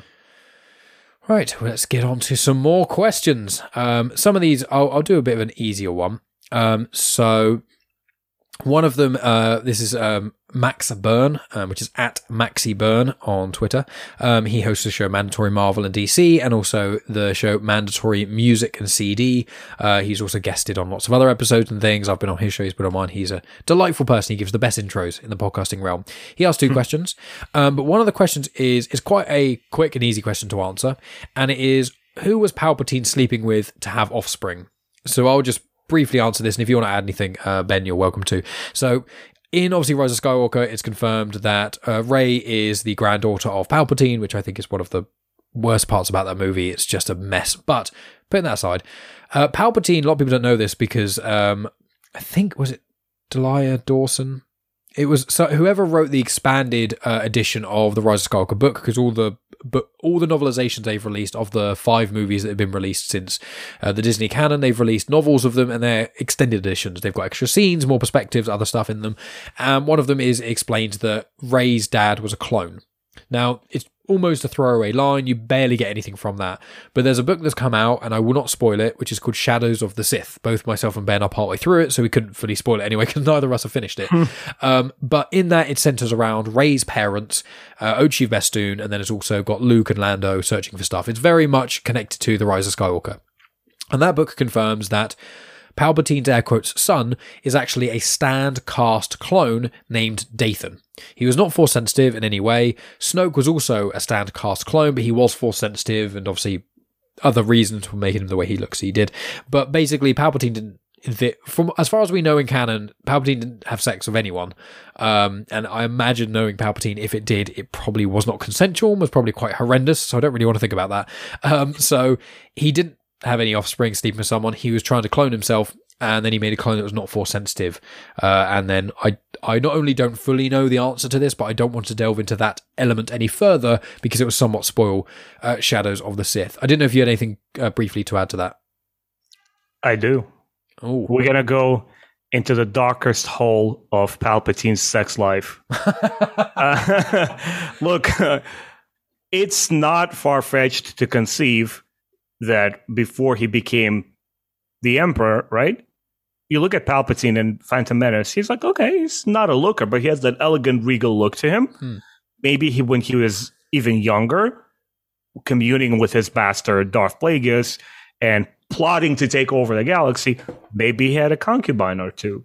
Still in a, his... you know, sexual prowess, he's still capable. Maybe there's like a forced Viagra, that kind of like Sith techniques that help you like amp it up. But even as grotesque as it may sound, when he becomes the Emperor and he's shriveled and dark, once again, maybe, obviously there is no romantic musings that he may have or kind of lovey-dovey stuff. He's running the Empire, dude. He, he's as dark and cold and calculating as it gets, right? Maybe he is... Uh, sexual activity was only limited to like, hey, I need offspring. Just like ancient emperors, right? Like, hey, I need offspring to, to whom I could pass on this empire. And even in his like old shriveled age, I can potentially maybe see a concubine where he's like, you know what? I'm taking this slave. I'm taking slaves. This slave girl is as ugly as it sounds. I'm going to use them because I need that offspring. I need some force potential sensitive, or if you want to go and be completely grotesque, he wants to spiritually violate his offspring and inhibit their body. He's like, I'm going to have a, a grand-granddaughter or grand-grandson, and I'm going to inhibit their body. Instead of going the, the clone route, which clones, n- no force-sensitive clone has been successfully done. You have Jorah Sabayoth in the uh, original Throne trilogy, who becomes nuts. He's a psychopath. He's a failed experiment. Maybe it was Palpatine's way of saying, hey, I'm going to have an offspring, which I'm going to take over, because that's how twisted I am. Mm. Definitely an interesting perspective. Yeah. I mean, I could have seen, especially if you, if anyone reads the Darth Plagueis books or listens to the audiobook, you, and uh, I think Cloak of Deception as well, where you get Palpatine's rise to power. Right. When you get that vibe, he he's very charming, very charismatic. You could see him Yeah. Maybe he laid the groundwork much earlier than we perceive, and maybe his son or daughter gave birth much later, or maybe it could have been a grand-granddaughter or something like that. Mm, yeah, interesting. Um, so let's move on to uh, a question from someone called Thomas Carter Rochester. Now, he um, he's on Twitter at T C Rochester. A C T, uh, and he's a friend of uh, Miss Tonya Todd's, who she's also got a question for us, friend of the show. Uh, but he's got two questions for us, this um, Thomas gentleman. Um, one of them was thoughts on Palpatine creating Anakin via the Force, and he put creating in uh, quotations. Now, he is referring in his, his tweet, he was referring to the comics in some ways, because on the third page of the twenty-fifth issue of the Darth Vader run, twenty, in the twenty seventeen Darth Vader run, by Charles Soule, one of the greatest uh, Star Wars authors of the modern era, um, and Darth Vader twenty-five is probably my favourite Star Wars comic ever. I think it's just a giant Force vision, and it's incredible. On the third page of that, there's there's parts where you get to see Anakin's Force entity kind of walking through his life, in a sense. And there's a part there where you see Palpatine uh, standing behind Shmi, kind of looking sinister, and then it's got like um, an image in her stomach of like a swirl. And then in the comic, it's kind of being like, is it? And then the next panel's kind of like, or is it not? And I think the comic is meant to be like, you don't really know. Now, in Plagueis, the Darth Plagueis book, it's heavily, heavily insinuated that Plagueis and Palpatine were playing around with Sith alchemy, and as a kind of vague counter, the Force created Anakin to try and balance the Force, as the prophecy says, to try and stop Palpatine and Plagueis in some ways, or maybe obviously happen the way it did. But what are your thoughts on Palpatine creating Anakin via the Force? I personally think it makes sense in the canon, but I don't really like it very much. I, I really don't like uh, Immaculate Conception. I know that's the story of Jesus and things and the Bible, and, you know, nothing against Christianity or Catholicism. But I mean, when I found out about that, I was like, God, Joseph must be so mad. Mary's wife. And there's that great Family Guy joke, which is like, basically, God slept with Mary to to make it. And Joe just had to sit there and watch because it was God. And obviously, slightly blaspheming, but, you know, I'm yeah. atheist or whatever. Um, but I don't like that imagery. I, I don't like the chosen one. I don't I like prophecies to a degree. I like self-fulfilling prophecies, you know, when a character finds out about prophecy and they try and prevent it and they end up occurring it. That's all right in when used correctly, but I I've never been a fan of the chosen one prophecy or the Jesus stuff that really heavily, not even on the nose, it's like right in front of you. I've never been a fan of that. So although story-wise I think it makes sense, I quite like the idea that I think you're going to delve more into, which is if there was a Skywalker lineage, if Shmi was just lying and there was some random person who did, um, maybe they were together and then he died like immediately after conception and she just doesn't want to talk about it. And then you could go back and find that Skywalker lineage. You could go a thousand years prior. That would be quite an interesting concept, which I'm sure you will probably have a much more thought out idea on. So I'm going to say right off the bat that I don't care what the factual uh, uh, information is, whether Anakin is or isn't. It doesn't matter to me. Uh, all of Star Wars matters to me to the point of how I interpret it and which stories are meaningful and interesting to me. Like yourself, I never liked the idea of Immaculate Conception and the Chosen One. It immediately distant, distanced Anakin from myself, unlike Luke Skywalker, which in whom I could see myself. He was a template for all young boys, and, you know, Leia was for young girls all around the world. He didn't need to be special. He didn't need to belong to a certain creed or look a certain way to feel the magic of those movies. And when he did this with Anakin, again, it's George Lucas. Nobody can fault him for making the movies that he wanted to make. I respect his stance. I respect that he tapped into religious theology as much as folklore and mythology. That's fine. It's his universe to play in. But to me, Luke Skywalker is an infinitely more compelling figure than Anakin.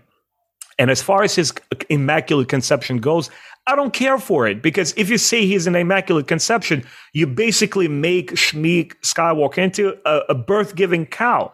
And it's, to me, it's so discarding and dismissive of her character. Mm. Because, you know, the actress, she did a wonderful job. Every time I see that scene in Attack of the Clones, which is my favorite scene oh, yeah. in it's that one of my film. Favorites. Right, when, when Anakin is like, Mom, and she's like, you've grown so much, Annie, and then she passes on, right? Give her some agency.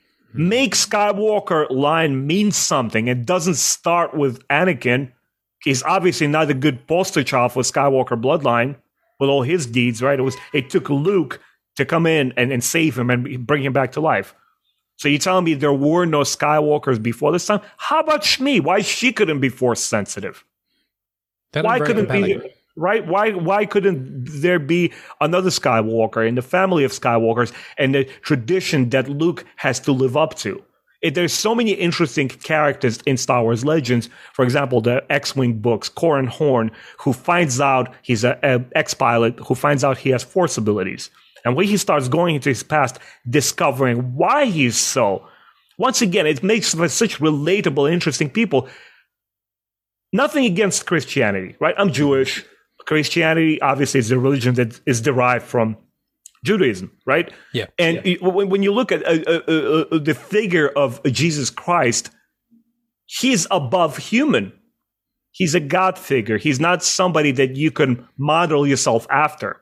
You should just recognize him. You know, he died for your sins, and you should accept and love him. But you can't model yourself after him. So from that particular angle, you can't be like him because he is the Son of God, which is the ultimate co- contradiction in any re- religion is, well, how about us? Since God created all of us, aren't we God's children too? No, you you are, but you're not Jesus level, right? Because that's why we in pop culture, we have Jesus level. You could be like strong, and then you could be Jesus level strong. Again, guys, we're not trying to blaspheme or disrespect anyone's religion. We're just two Star Wars nerds musing our thoughts out of it. Like, hey, how, what figures?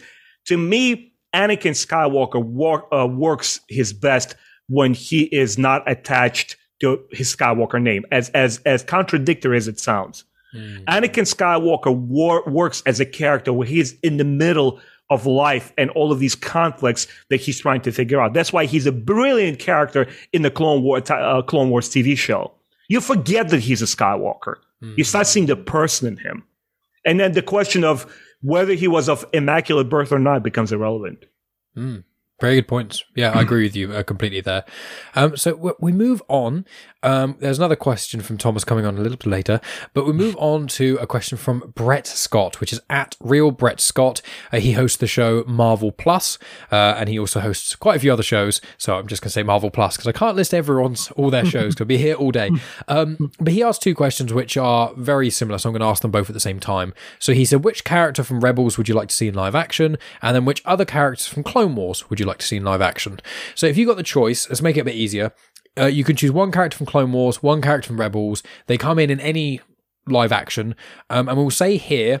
Um, I know there are p- people listening who don't pay attention to any um, anything that's been announced for Star Wars Celebration or casting confirmation. If we put that to one side and pretend that no one's been confirmed for any live action stuff that hasn't already appeared in the current live action content, make sure we don't spoil it for anyone, um, because I know a couple of my listeners are very much, uh, they don't watch trailers, they don't do anything to do with spoilers, so I want to try and make that as fine as possible. So characters from Rebels and Clone Wars. I'll go first, because I've got one immediately, who's in both. Hondo Ohnaka. He is, without a doubt, one of the greatest characters in all of Star Wars. Uh, you can actually go see him at Galaxy's Edge, I believe. Um, he's in the Galaxy's Edge anthology comic. He is in the Clone Wars. He's in Rebels. He is such an important character. He's so clever. He's so different. He's morally grey, and they're some of my favourite characters. And he's funny. He's so funny. I love him. Any Hondo episodes is top tier. So for me, it would be Hondo. Um, I'd say Hondo Ohnaka. He's just, he's a weak way space pirate. He is amazing. Um, he's in both, so that's kind of choosing them. I, and I would say, aside from that, I think I would go, if we choose Rebels, I would love to see Zeb in live action. A lot of people say Hera, and she's a very major character. She's in the Alphabet Squadron trilogy of uh, books. She's in Star Wars Squadrons. She's going to... She keeps being mentioned in content. She's in some of the Star Wars comics as well I've been reading. She is going to appear at some point. You know, I'm not saying that because I know something other people do. I just know she's such a major character and she keeps getting spoken about. But Zeb hasn't been spoken about, I think, in anything aside from Rebels. And I love the fact that his character and his species is made after the Ralph McQuarrie concept art for the original Star Wars, where you had an R two D two that was a bit different that got made into Chopper, and you had a character that was meant to be like a Wookiee, but before Wookiees were a thing. Han Solo. Uh, well, yeah, you've got all of those things. Right. And you, you, if anyone look, I'll try and I'll make a note to put a link into the Ralph McQuarrie concept art I'm referring to, because you've also got, I think, uh, Luke as a, a woman as well when it was originally going to be. That's mm-hmm. You've got, it's such a cool image, and Zeb's species always gets confused with a Wookiee. And that's a very clever on the nose thing, because he was the original Chewbacca. He was meant to be. So I think Zeb for me from Rebels and from Clone Wars and also Rebels would be Hondo Onaka. What about yourself, good sir? So both from both shows? Uh, one from each. One from each. So first of all, I got to say Hondo Onaka's voice actor, Jimmy Cummings, is yes. amazing. Everything that he does, from Baldur's games, video games to modern stuff, he's amazing. And uh, I just have to throw it out there. If you're going to have a live uh, action version of Zeb, there's no other actor who could portray him mm-hmm. than Vin Diesel. Oh, that's an because it's one. because it's about the family. It has to be about the family. My two characters would be, I'm going to cheat with the Clone Wars because I can't pick. There's too many good characters. Either Asajj Ventress oh. with her comic book looking appearance, yes, that yes. more mature goth kind of like look, or uh, Quinlan Vos, who's one of my top Jedi of all I time. I should have said, I've, I during the Kenobi discussion shows. Yeah, every well, episode, I always I've have better choices. Don't worry about this. You know, I'm the master, Ben Kenobi, and you're the Padawan. Learn from the best, okay?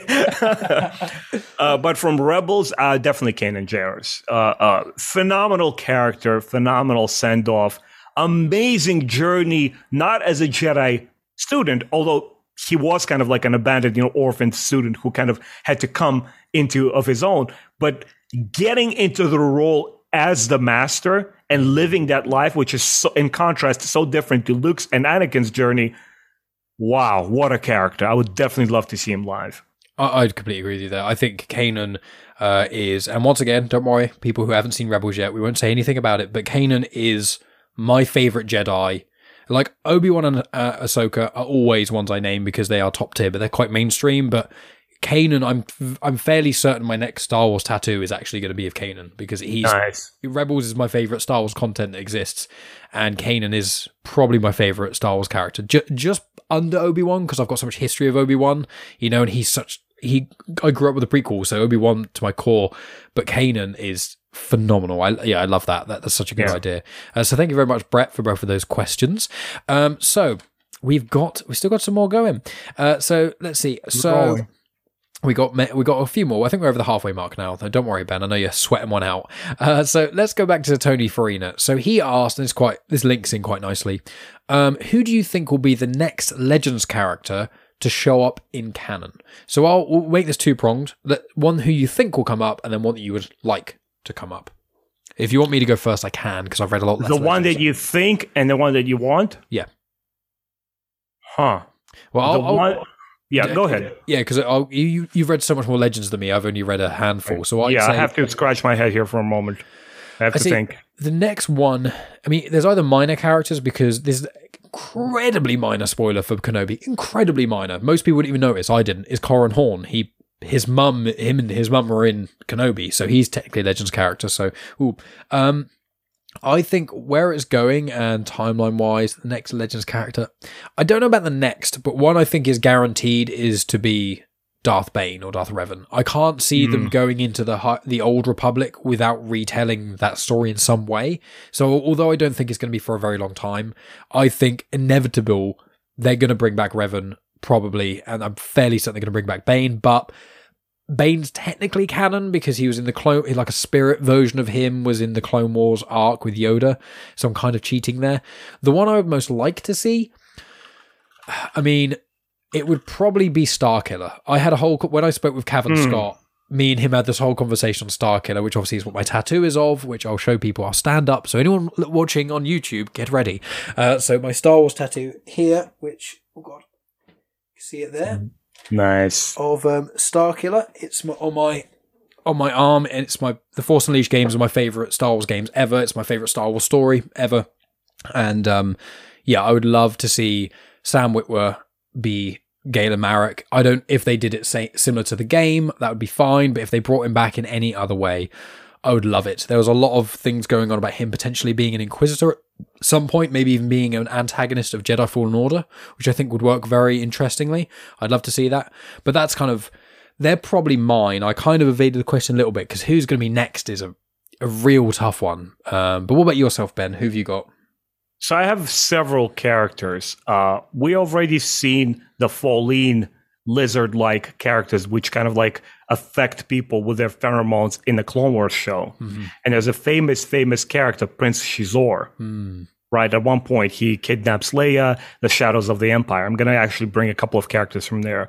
He makes a whole lot of sense because we do have Black Sun's crime syndicate being canonized officially, and he is the head. You can't have that faction without Prince Shizor. He's just too big of a character. For those of you guys who may not know, in around, I believe, nineteen ninety-two, was it? Or nineteen ninety-six? Hold on a second. I'm actually going to look it up. I think it's nineteen ninety-two. It was uh, you're going to enjoy. Keep talking, but I'm going to grab something for the right. video listeners. Yeah. So in nineteen ninety-six, there was a huge uh, um, campaign that came out from from Lucasfilm. They were basically trying to advertise it as the next big thing in Star Wars, almost like a Star Wars movie without it being Star Wars movie, which was Star Wars: The Shadows of the Empire. It had a video game. It had a soundtrack. It had a comic book series. It had a... a How cool is that? So anyone listening, watching, sorry to interrupt. Sweet, dude. That's so a it, present for me, right? My birthday is next week. So it's I G eighty-eight and Boba Fett. My friend Alex Hart bought me this, and he's been on Genuine Chit Chat before. It is the, it's the comic in there, or the first issue of the comic, in along with uh, an I G eighty-eight and a Boba Fett. And right. It is just... And so even that's, on, on the yeah. back, you can see... That's Prince Shizor. There you go. So anyone who's watching video, if you've not yeah. read Shadows of the Empire, there's just a few of the action figures you could have got. And shout out to my mate, yeah. uh, Alex, where he got me this amazing, and I'm never opening this, by the way. Mm-hmm. Um, so, sorry, uh, please continue. I just want it's, to show that off. It's He makes as much sense to traverse from Legends into canon as much had, as uh, uh, Thrawn himself had business being back in Star Wars canon. He's just a big, huge crime syndicate type of character that you want to see. But also from the same book, from the same Shadows of the Empire campaign, Dash Rendar. I mean, mm. we have Andor Shore coming up. And right, and, and Dash Rendar was one of these guys, these mercs, who, I mean, back in the day, some of the fans criticized him because he was too much kind of like roguish, Han Solo-ish type of character. But to me, he stood on his own. He was interesting enough. And he has just brilliant visual character design. If you guys Google just Dash Rendar with his vest, his haircut, he almost looks like this Art Deco, pulpy era, kind of like renegade so, sort of character you would see like on a Pulp magazine in the thirties or something. Such the vintage, almost like a, um, a Buck Rogers uh, uh, uh, show. Very, very cool. So maybe him. So I think it's either him or Prince Shizor. The character that I want to see is probably one of the more challenging and unlikely characters to bring into canon. Obviously, Luke Skywalker's love interest, Mara Jade Skywalker. She is one of the definitive characters in Star Wars. I would say definitive, and not just Legends or canon, overall. And if if Disney really steps up their game on the whole representation thing and strong women thing, and it's not just a hollow thing that they try to repeat and drone into us uh, now and then, and really want representation that all of the fans can rally and get behind, put Mara Jade back on the map, man. Like, so many fans love her, guys, girls. I, I, I can't remember how many people I talked to that came through my comic book stores like, oh man, I wish she was in Star Wars. Mara Jade. Mm, very, very good answer there. And I'll throw one out there as well, which one more as an honourable mention. Kyle Katarn, Katarn from uh, the Jedi Out or Jedi for Dark Forces games, and then Jedi Outcast and things. And I played um, Jedi Outcast, uh, Jedi Academy two, Jedi Outcast. I had that on the GameCube, and that's a brilliant game. And he, I think you could actually fit him into canon. Not yeah. Because, like, as well, obviously he's where, where when Luke's New Jedi Order is.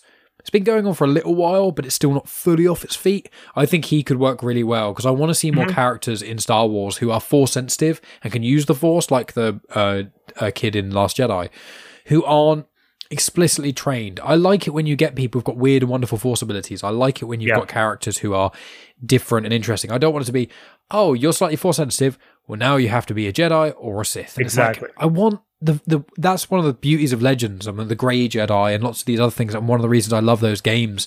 Um, the Jedi Academy games and Dark Forces was that Kyle could turn, he used the Force and then he stepped away from it and he just wanted to be kind of a smuggler for a while, but then he falls back into it and he keeps getting pulled back in and he knows how to use a lightsaber and all that stuff, but he's not a Jedi. And I really like that. And I think that's what mm-hmm. they're kind of teetering with with Ahsoka, but it seems like in the animated series it's like she's definitely not a Jedi. She keeps saying she's not a Jedi, and one of her most iconic lines is I am no Jedi.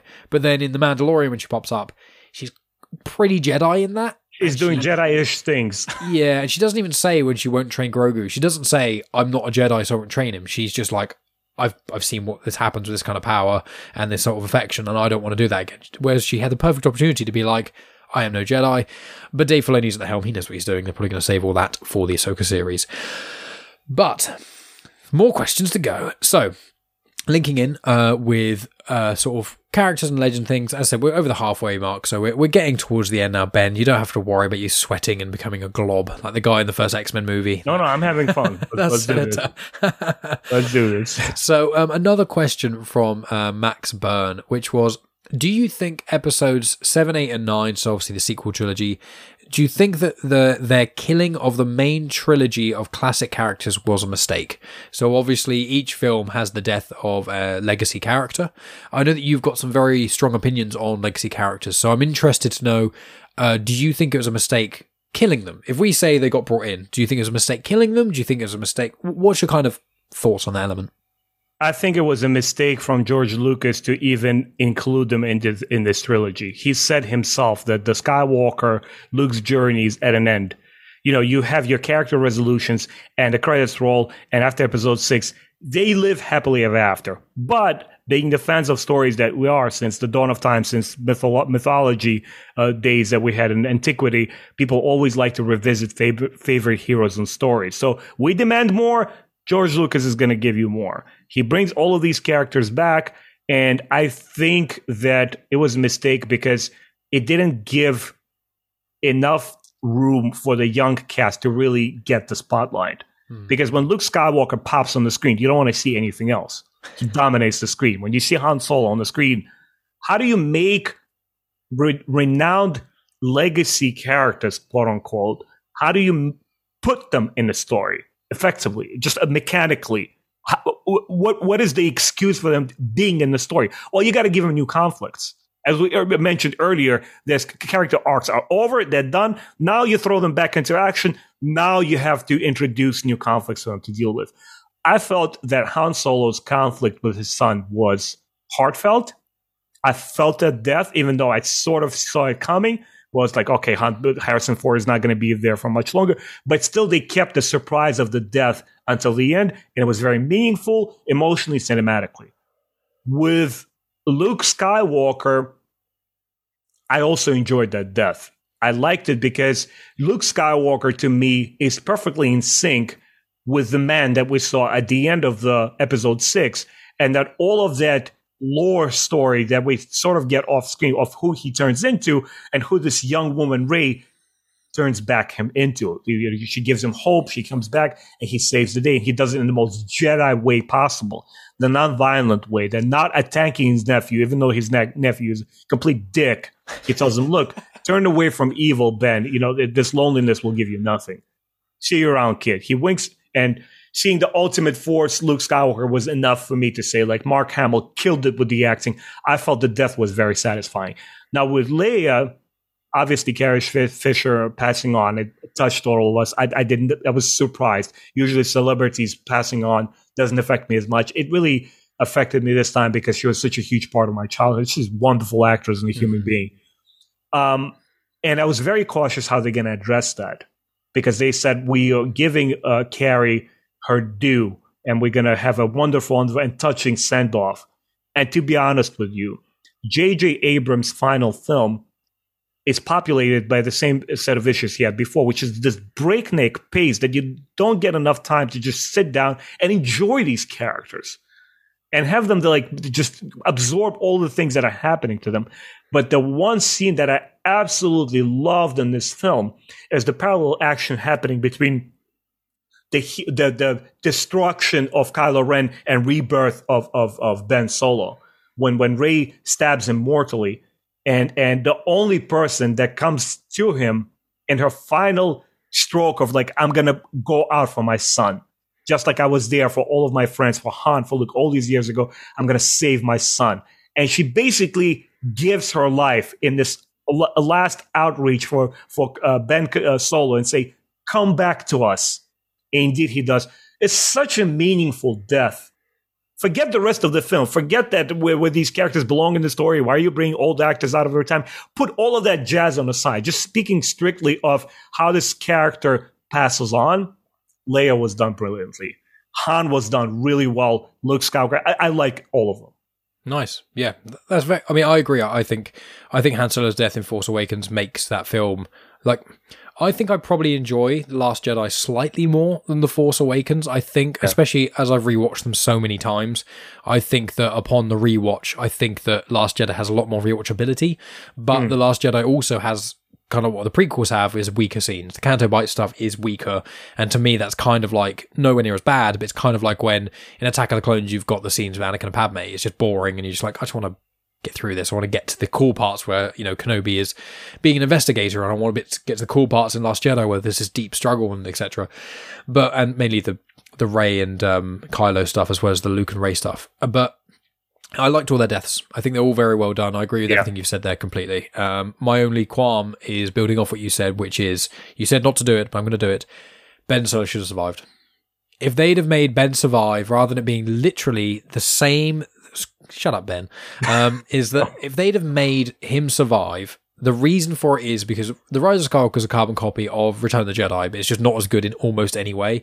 And the yeah. way they could have changed that, the way they could have made it a, a true redemption story, and also it would have made such an intriguing trilogy of films when they inevitably make more in ten or twenty years. If Ben survived, but the end of the film was everyone rejoicing, but Ben going away in cuffs and him saying, I need to make amends. Mm. I need to make up. I don't want to do what Vader did. I don't want to just turn to the light and die and be, I'm, I'm irredeemable. I need to spend my life committing. And what he should have done then is gone on missions on like, um, almost like a Suicide Squad, you know, that sort of thing, where he goes on missions that no one else wants to go on. Huge risk, fairly big payoff, but he just goes off and does these things, and him and Rey have a degree of connection, and the whole trilogy could be their struggle. She's trying to rebuild the Jedi Order. He has to stay at an arm's length because the galaxy can't accept him. You could have had so much intrigue and conflict, and if they made the films ten or twenty years later, having the characters aged ten to fifteen years, you could have had a Ben Solo of forty-five-ish, maybe even fifty, struggling, still struggling with the dark side, kind of like a um, someone who has a drug or an alcohol addiction. Right, right, you know, right. When it never goes away. You, you don't get people, every person who's ever been addicted to um, drugs, including alcohol, even people smoke cigarettes. You don't just wake up one day and you don't have the the desire to smoke. You don't have the desire to consume these things. Yeah. Every single day you have to try. It's a struggle. Yeah. And if they had that with Ben, if they had that with him struggling not to go to the dark side, he gets put in these missions where it's so easy for him just to cut through people, and he doesn't. And he keeps not doing it. And then maybe the middle film could him having a relapse and him going on a mission and someone almost kills Rey or kills a really major character like Chewie or something. Obviously he dies in Legends like two or three times. But if they had Chewie maybe die in episode, what would it be, eleven, and that turns Ben to the dark side again, and he goes around slaughtering people and Rey has to bring him back again, you could have had one of the most intriguing perspectives on Star Wars and the dark side they could have had. And I knew they wouldn't do it. And it really pisses me off because I'm just like, it's so cheap. I hate it when you've got, oh, he's really bad, is he? Yes, but he did one nice thing and he sacrificed his life to save the main goodie. And you're like, but that doesn't redeem him. Saving one person who inevitably saves the galaxy does not redeem him from mass genocide, slaughtering unarmed civilians, killing family, friends, and his own dad. He doesn't redeem himself. He takes one step in the but right direction. But that's Vader too. Exactly. That's why I wanted it to be different. Because Vader, it worked. But with Kylo mm. Ren, they sp- spent two movies being Ouch. like, he's trying to be Vader, but maybe he's kind of worse in some ways, but who knows, he's still conflicted. They could have built on the conflict that you get in The Last Jedi, or they should have just made him go full heel, and they didn't. Mike, as a consolation to you, because you're getting very, very passionate here, I can sense it through the screen. One of my favorite characters that I, I'm dying for you to read that book, that story, has the story that you're talking about done to perfection. Mm. And that is what is my favorite. I told you before, I tell it to all of the friends that I podcast with. To me, Star Wars is powerful stories. It's not lightsabers or Star Destroyers. When I tell you that there is such a story, a story of fall and redemption that is, holy smokes, it's amazing. It does exist in Star Wars. Just not canon. Yeah, I think it's, it's Revan, isn't it? No. Oh, well, interesting. Okay, well, very uh, the, the Knights of the Old Republic BioWare video game. Uh, uh, uh, I'm going to spoil it. I'm going to reveal it if I say anything else. Okay. Well, then maybe, maybe don't. We'll keep it. Yeah. Keep it, um, it's, it's Revan is modeled after this character. That's all I'm going to say. Okay. Very interesting. Cool. Well, sorry, that was me going on a bit of a rant. So, uh, let's, let's find it back. Let's, no, I just wanted a bit of consolation. I wanted you to know that it's like, hey, man, I wish there was like that regret. I wanted to catch it real quick. I'm like, Legends fan speaking to you. The story is there. I'll, I'll make sure of it. When we, when I've forgotten this conversation at some point in many months, just go, oh, by the way, Mike, I recommend this book, and don't mention anything about the redemption stuff. Yes. Um, but we'll go on to a, a question from uh, Tonya Todd, friend of the show, been on many Comics in Motion stuff, lots of Genuine Chit Chat stuff, and she's on Twitter at Miz Tonya Todd, M S Tonya Todd. And um, she asked, excluding anyone in the main movies of Star Wars, she put episodes one to nine, but let's put all the movies. So excluding any character that has appeared in any Star Wars movie, who is your favourite Star Wars character and why? Now, it's a lot easier for you because the vast majority of Legends characters haven't appeared uh, in in that. So let's try... You can choose a Legends character, that's fair, but is there anyone that's more so, I think she was kind of aiming at people around the Skywalker saga. So if you say... You can go decades before the Skywalker saga, but if we keep it within that sixty-ish year period, what would you what would you kind of choose? Characters around the Skywalker saga that aren't in the movies. Now, one cheat for this is the High Republic, because none of them are in any of the movies apart from... No, but that's not close. That's... No, exactly. So yeah. we won't do that, because the High right, Republic, right. we need to have a whole podcast on the High Republic soon, um, which I'm very excited to do. But any characters, because I'm trying to think, because there's a few. I have one. Yeah? Yeah. Okay, you got uh, uh, So in Legends, much later, much, much later, when Boba Fett has this trans- transitional, transformational period where he goes from a lone assassin and a bounty hunter and a renegade, he assumes the role and responsibility of the Mandalore the Great. And one of the characters that he meets is his granddaughter, Mitra Gev. My guy. When when I say, like, this is just like spazzing out, not even on the story, but just like nerding out how badass she is. You meet her first in the book, and she's like barely teenage girl with like this like sun-kissed uh, kind of like skin complexion and short curly hair and sort of girly, because my personal interpretation of her physical appearance was she's indeed attractive, but that's not the point. The point is that that attractiveness is locked off by this Mandalorian armor, you, you best believe she delivers the goods when it comes to fighting. You want to, you want to meet the offspring of like Boba Fett, the one that could kick your ass and not even blink? That's her. She's definitely one of my favorites. She was such a big surprise when I read about her, because I'm like, who's a teenager like rocking a Mandalorian armor? What could she do? Right? And we got something like Sabine. It's somewhat comparable to to the two. Obviously, Sabine is a much younger character in terms of how long she's been in the canon. So it, it remains to be seen if her story will become as epic, even though she already had some epic stuff. But uh, Mitra Gev will definitely be mine. Mm, interesting. So mine would be Kanan Jarrus, but we've already spoken about Kanan quite a lot. As I said, he's top tier, but he's in the series. He's not quite as much of a... He, he's still right. quite mainstream. He's kind of second tier uh, mainstream. So... Um, obviously, there's people like Asajj Ventress, who I think is incredible. Um, she's an amazing character, but I think I'm going to go for comic characters, and I'm I'm torn between Bela Valance and Doctor Aphra.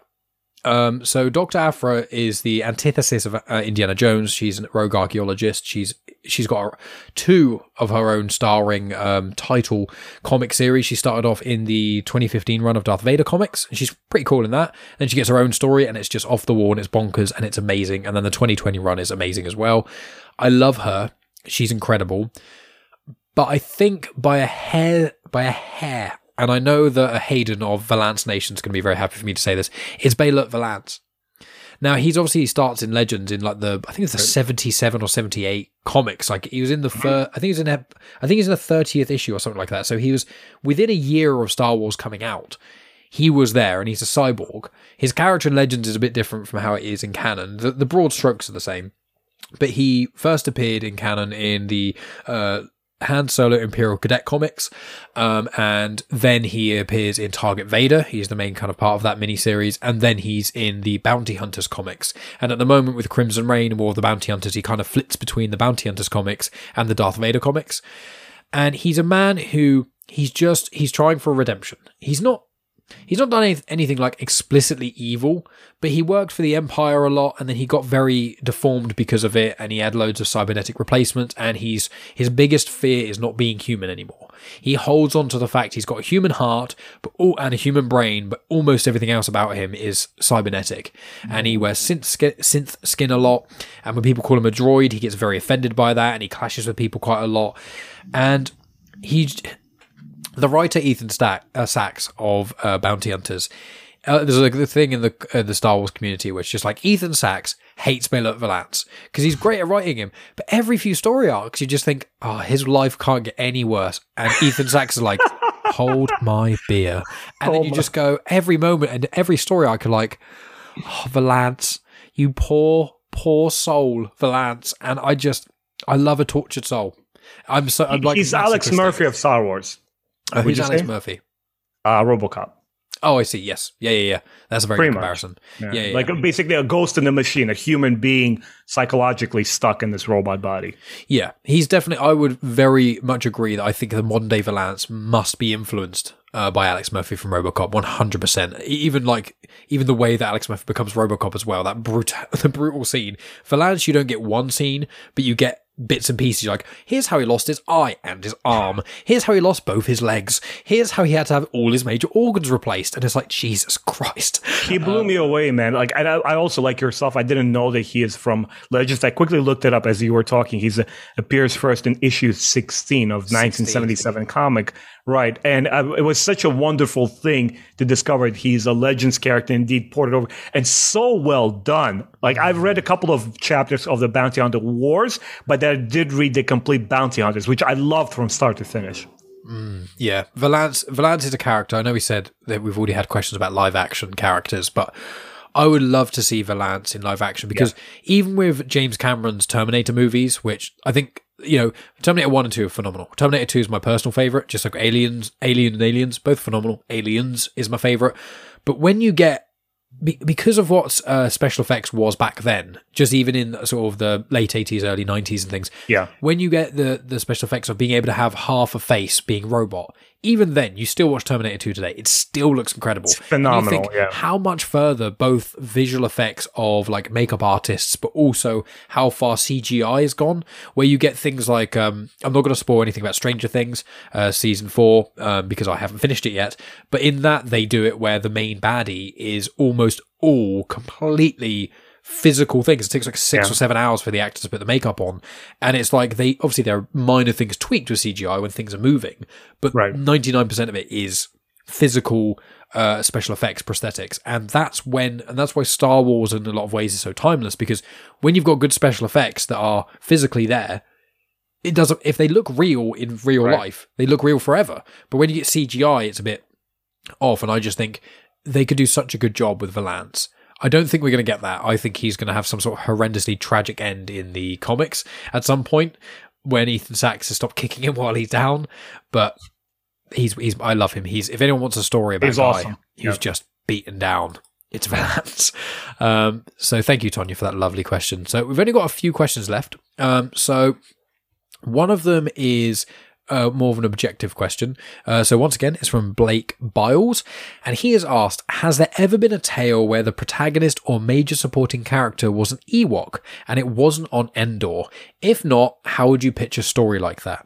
So in canon, uh, there's one main story. Um, it's Daniel Jose Older's book, Last Shot. I think it's set around six or seven years after Return of the Jedi.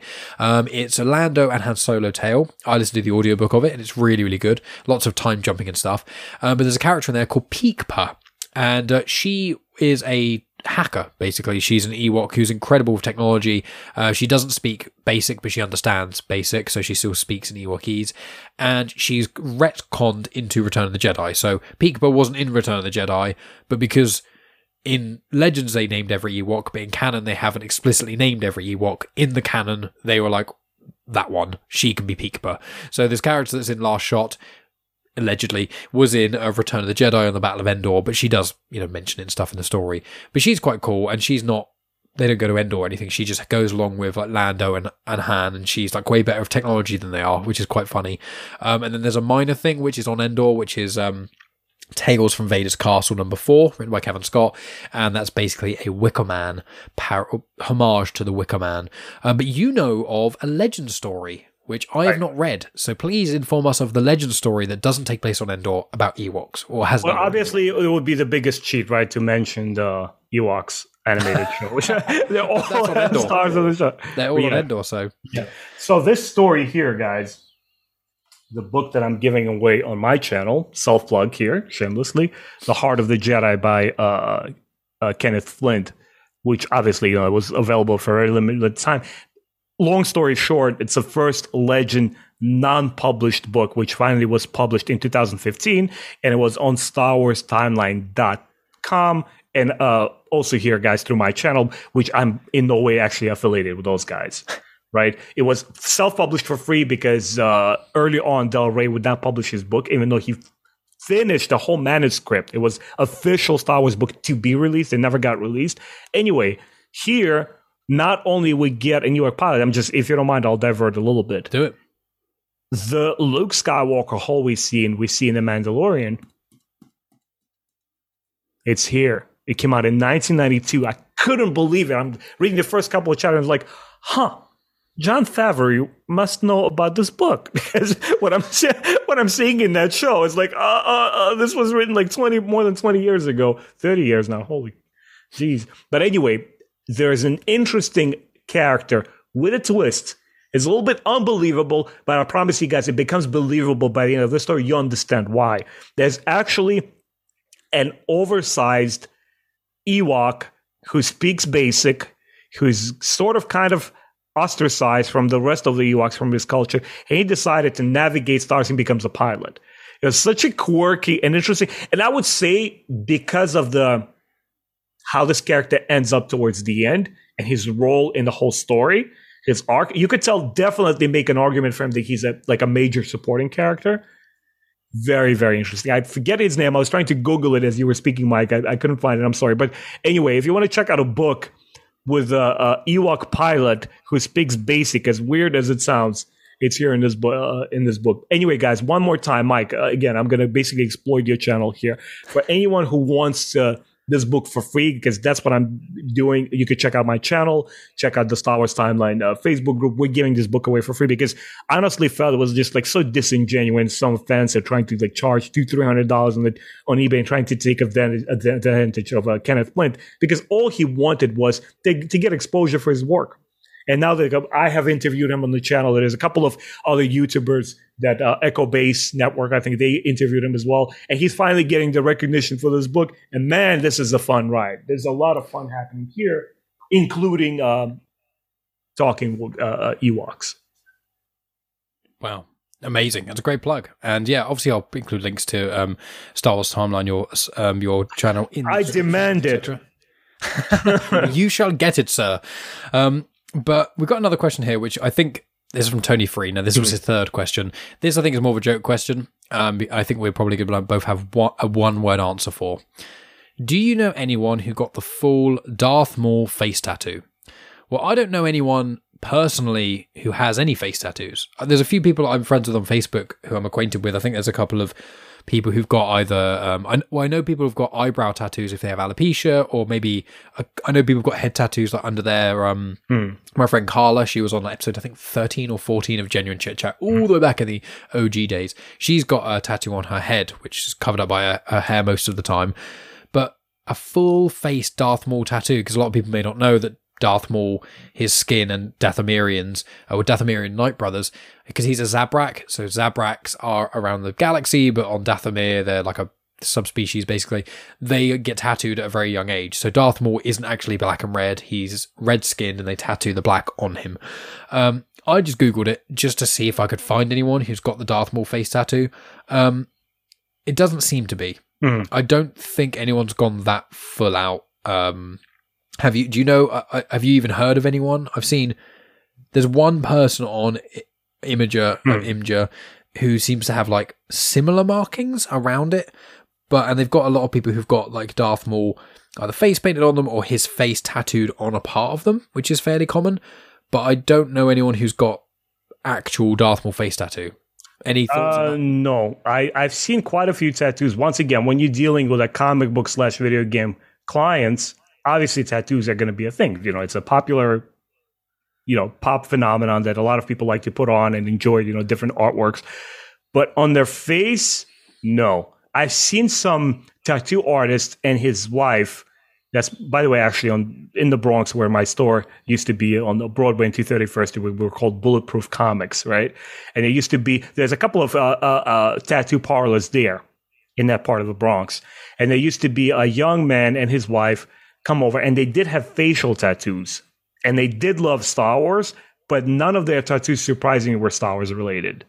So I can't. And I think it would be a questionable life choice for you to get a full Darth Maul tattoo because goodbye jobs. You would probably have to work remotely with like a little animated emoji on your face. Yeah, I think unless you were already famous or if you were like a tattoo artist or something, that's probably the only way you can. Dude, even if you're famous, if you're hiding your likeness behind Darth Maul's like terrifying mask kind of like appearance, you begging for, for trouble. Like people like, please avoid this demon. Remember, a lot of grandmas here in New York were not taking their kids to see the Phantom Menace because they thought literally that Darth Maul was a demon. He was a devil. Mm. Like there's a lot of uh, cultural association. You got to take it into account. So once again, I'm saying, I'm not judging anyone who has tattoos. That's wonderful. But if your entire face is covered by Darth Maul mask, that's a questionable life choice. Yeah. Oh, I'd, I'd be inclined to agree with you, especially the character. Also, I wonder if it would be, there's a whole other question for another podcast, but I wonder if it'd be almost copyright. Because obviously you can get tattoos on, like I've obviously got Darth really? Vader tattooed on me and, uh, you know, that sort of stuff. But if you had your face the exact same as Darth Maul, surely then your job would have to be being a Darth Maul impersonator. Surely you'd have to go to conventions and do that sort of stuff. I don't know what other job prospects there would be for you. But if you did that, and you didn't do it for charity, surely you'd have to have Star Wars on board with you. So let's not give fans any ideas because somebody listening to this podcast might say, huh, how do I get famous? Let me get a Darth Maul facial tattoo. I mean, I will say it's a, tattoos uh, for long periods of time do hurt, uh, to clarify. Um, not as much as some people say they do, but they do sting a lot. Uh, face tattoos, I haven't got one, but I'm pretty certain they hurt a lot. And also the entire face, all that shading, that will cost you a lot of money. That's like thousands and thousands and thousands yeah. of dollars. Like, so yeah, fun question, Tony. But no, I don't think, I'm not sure of anyone that's got a full Darth Maul face tattoo. Um, so I think we've got five questions left. Uh, so let's get on to a question um, from Brian Ivanhoe. Uh, his Twitter handle is at test monkey six k, uh, and he is one of the individuals that we do not want to spoil Rebels for uh, because they are watching Rebels at the moment. And uh, Brian has asked, are the Inquisitors former Jedi that have turned to the dark side? What is with all the sisters and the brothers, third sister, et cetera? Um, what are your favourite episodes of each series? So that's a few questions kind of in one. So first of all, if we just focus on the Inquisitors, um, generally speaking, they were in the Darth Vader comics from twenty seventeen by Charles Soule. Mm-hmm. Uh, they go into how the Inquisitors kind of got recruited in some ways. Rebels tackle the Grand Inquisitor, who did obviously show up in Kenobi.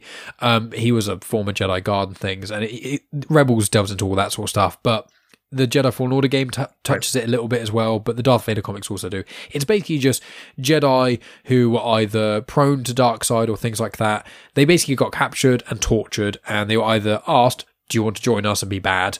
And it was like, yes or no. And if the answer was no, then they would be heavily, heavily tortured and often disfigured and like limbs cut off and replaced with cybernetics and all kinds of other horrible stuff until they would bend to the will of Vader, um, who was more powerful than basically all of them. Uh, a lot of the time, there were quite a few Padawans that were turned into Inquisitors as well. So in short, yeah, they were former Jedi that were turned to the dark side. but they weren't. Some of them were forced to do it. This is the Inquisitors in canon, because obviously there were some in um, Legends as well. Um, what's all the sisters and the brothers? Out of universe, it's a cool way to refer to people. In universe, I don't actually know. I don't know if it's a ranking system, because there's no first brother or first sister. There's the Grand Inquisitor. And I don't know if the f- you go up, and because obviously, very minor spoiler for Kenobi, there's points where a certain Inquisitor gets to become a Grand Inquisitor, when previously we thought there was only one Grand Inquisitor. So I don't know if it's maybe a ranking system. I don't know if you had any thoughts on what I've just waffled on about. I think I know about this side of the lore a lot less than you do, because you're so much invested in the current comics, which I'm still slowly trying to catch up to. I'm, I think I'm like issue fifteen or sixteen of the current uh, mainline Star Wars comic book line. Mm. Now I got to start reading Vader. I promised you in our previous podcast that I'm going to start reading uh, Doctor A- uh, Aphra. As much as I didn't like her in the Vader comic book, I'm hoping still that this her mainline comic book will grab me and present something interesting. Although there isn't a slightest chance I will ever like her droids. They're just horrible. They, I, don't, oh, I love them. They're horrible. I- I think they're um, so good. Yeah, I think they're just stupid. Uh, sorry, uh, I still love you, but I love, I love. I mean, B T, uh, not B T. Yeah, B T one is meh. Triple Zero, I love. The fact you've got a homicidal maniac. Yeah, basically C three P O shell, that cracks me up. Yeah. Thinking C three P O's uh, etiquette stuff and just wanting to drain the blood of people. Yeah. It's so extreme and so ridiculous. But in the story, in the Doctor Aphra comics, they delve into it a lot more, yeah. and it. It's it, they keep saying how stupid and ridiculous yeah, yeah. it is, but it but uh, to answer thing. that question, I, I want to sort of twist it around a bit and, and sort of cheat and halfway answer the question. To Go me, ahead. First of all, the way that they designate one another, your number one, your number six, it's almost like similar to what they do with uh, Stormtrooper designation numbers. They strip you of your humanity. They do it with Stormtroopers, obviously hearkening back to the Clone Troopers, who were the originals, only back then the Republic sort of kind of regarded them enough as human beings to allow them to participate in, like, calling themselves each other names, you know, decorating their armor and so forth, allowing that in the mili- even in a military discipline, because they recognize them for who they were, humans. Well, versus the Empire, who tried to give designate these numbers like thin, right? Like F N, whatever. Which two one eight seven. Yeah, that's I think that's sort of a similar parallel with the Inquisitors. But to me, they were especially interesting because as a kid, when I first saw Vader, I clear that was my earliest memory of Star Wars. Watching Vader walk into Tantive four in episode four, just parading in. And the moment I could identify the difference between his armor and the rest of the Stormtroopers, the first question in my mind that popped in was like, hey, there's got to be more than this one guy. Yeah, he's obviously powerful. We see what he does at the end of the film. He's the father of Luke Skywalker, the great hero, blah, blah, blah, blah, blah. But there's got to be more of them. If there's a lot of these Star Destroyers and ships flying around doing Emperor's bidding, it's got to be more dudes like him. Is this a uniform that he's wearing? Not just a hand-tailored armor? Anyway, in the when I listened to the radio drama from nineteen eighty of The New Hope, and they mentioned Grand Inquisitors there, to me, it kind of like linked up with my childhood fantasies of who these other Empire generals are. That's how I personally view Inquisitors. And I didn't like them in Kenobi because they were inept. They they didn't do anything. In Rebels, it stands to reason that because it's a kid's show, they kind of, they do amp them up. And I believe they're a lot more resourceful in the Rebels show. And they do present a challenge for Ezra and Kanan for the rest of the team. But they still got to lose at the end of the day because it's a kid's show and, you know, the heroes must prevail at the end. But anyway, they felt a lot more threatening and menacing in that show. And once again, Rebel show reiterated to me that point, that you have the big boy Vader over here. He maybe is, uh, is the one who's closest to the Emperor and has the Emperor's ear. But you got to have more subordinates who are above Stormtroopers, who are still like, rocking a lightsaber. Like, why wouldn't Emperor surround himself with more power to protect himself? Because there's another idea in Star Wars that I never liked and never sat well with me, is the rule of two. I think it's just stupid. It's like, because we see only Vader and Emperor in the original trilogy, you're going to extend that bit into a whole narrative that there can only be two. Like, dude, you need more people. You need resources. You need people you could trust. Or if you don't trust, you need to subjugate them like you did with Vader. Right? So that's who Inquisitors are. They're basically these generals that exist in the Palpatine's empire who do his bidding, and they command ships. They rally troops into battles. They're the ones that oversee that when shit needs to get done, you call for Inquisitor. Mm. Yeah, very well put. And so linking in just to the final part of uh, Brian's question, which was, what are your favourite episodes of each series? And just as a reminder, I don't know how far uh, Brian is through it.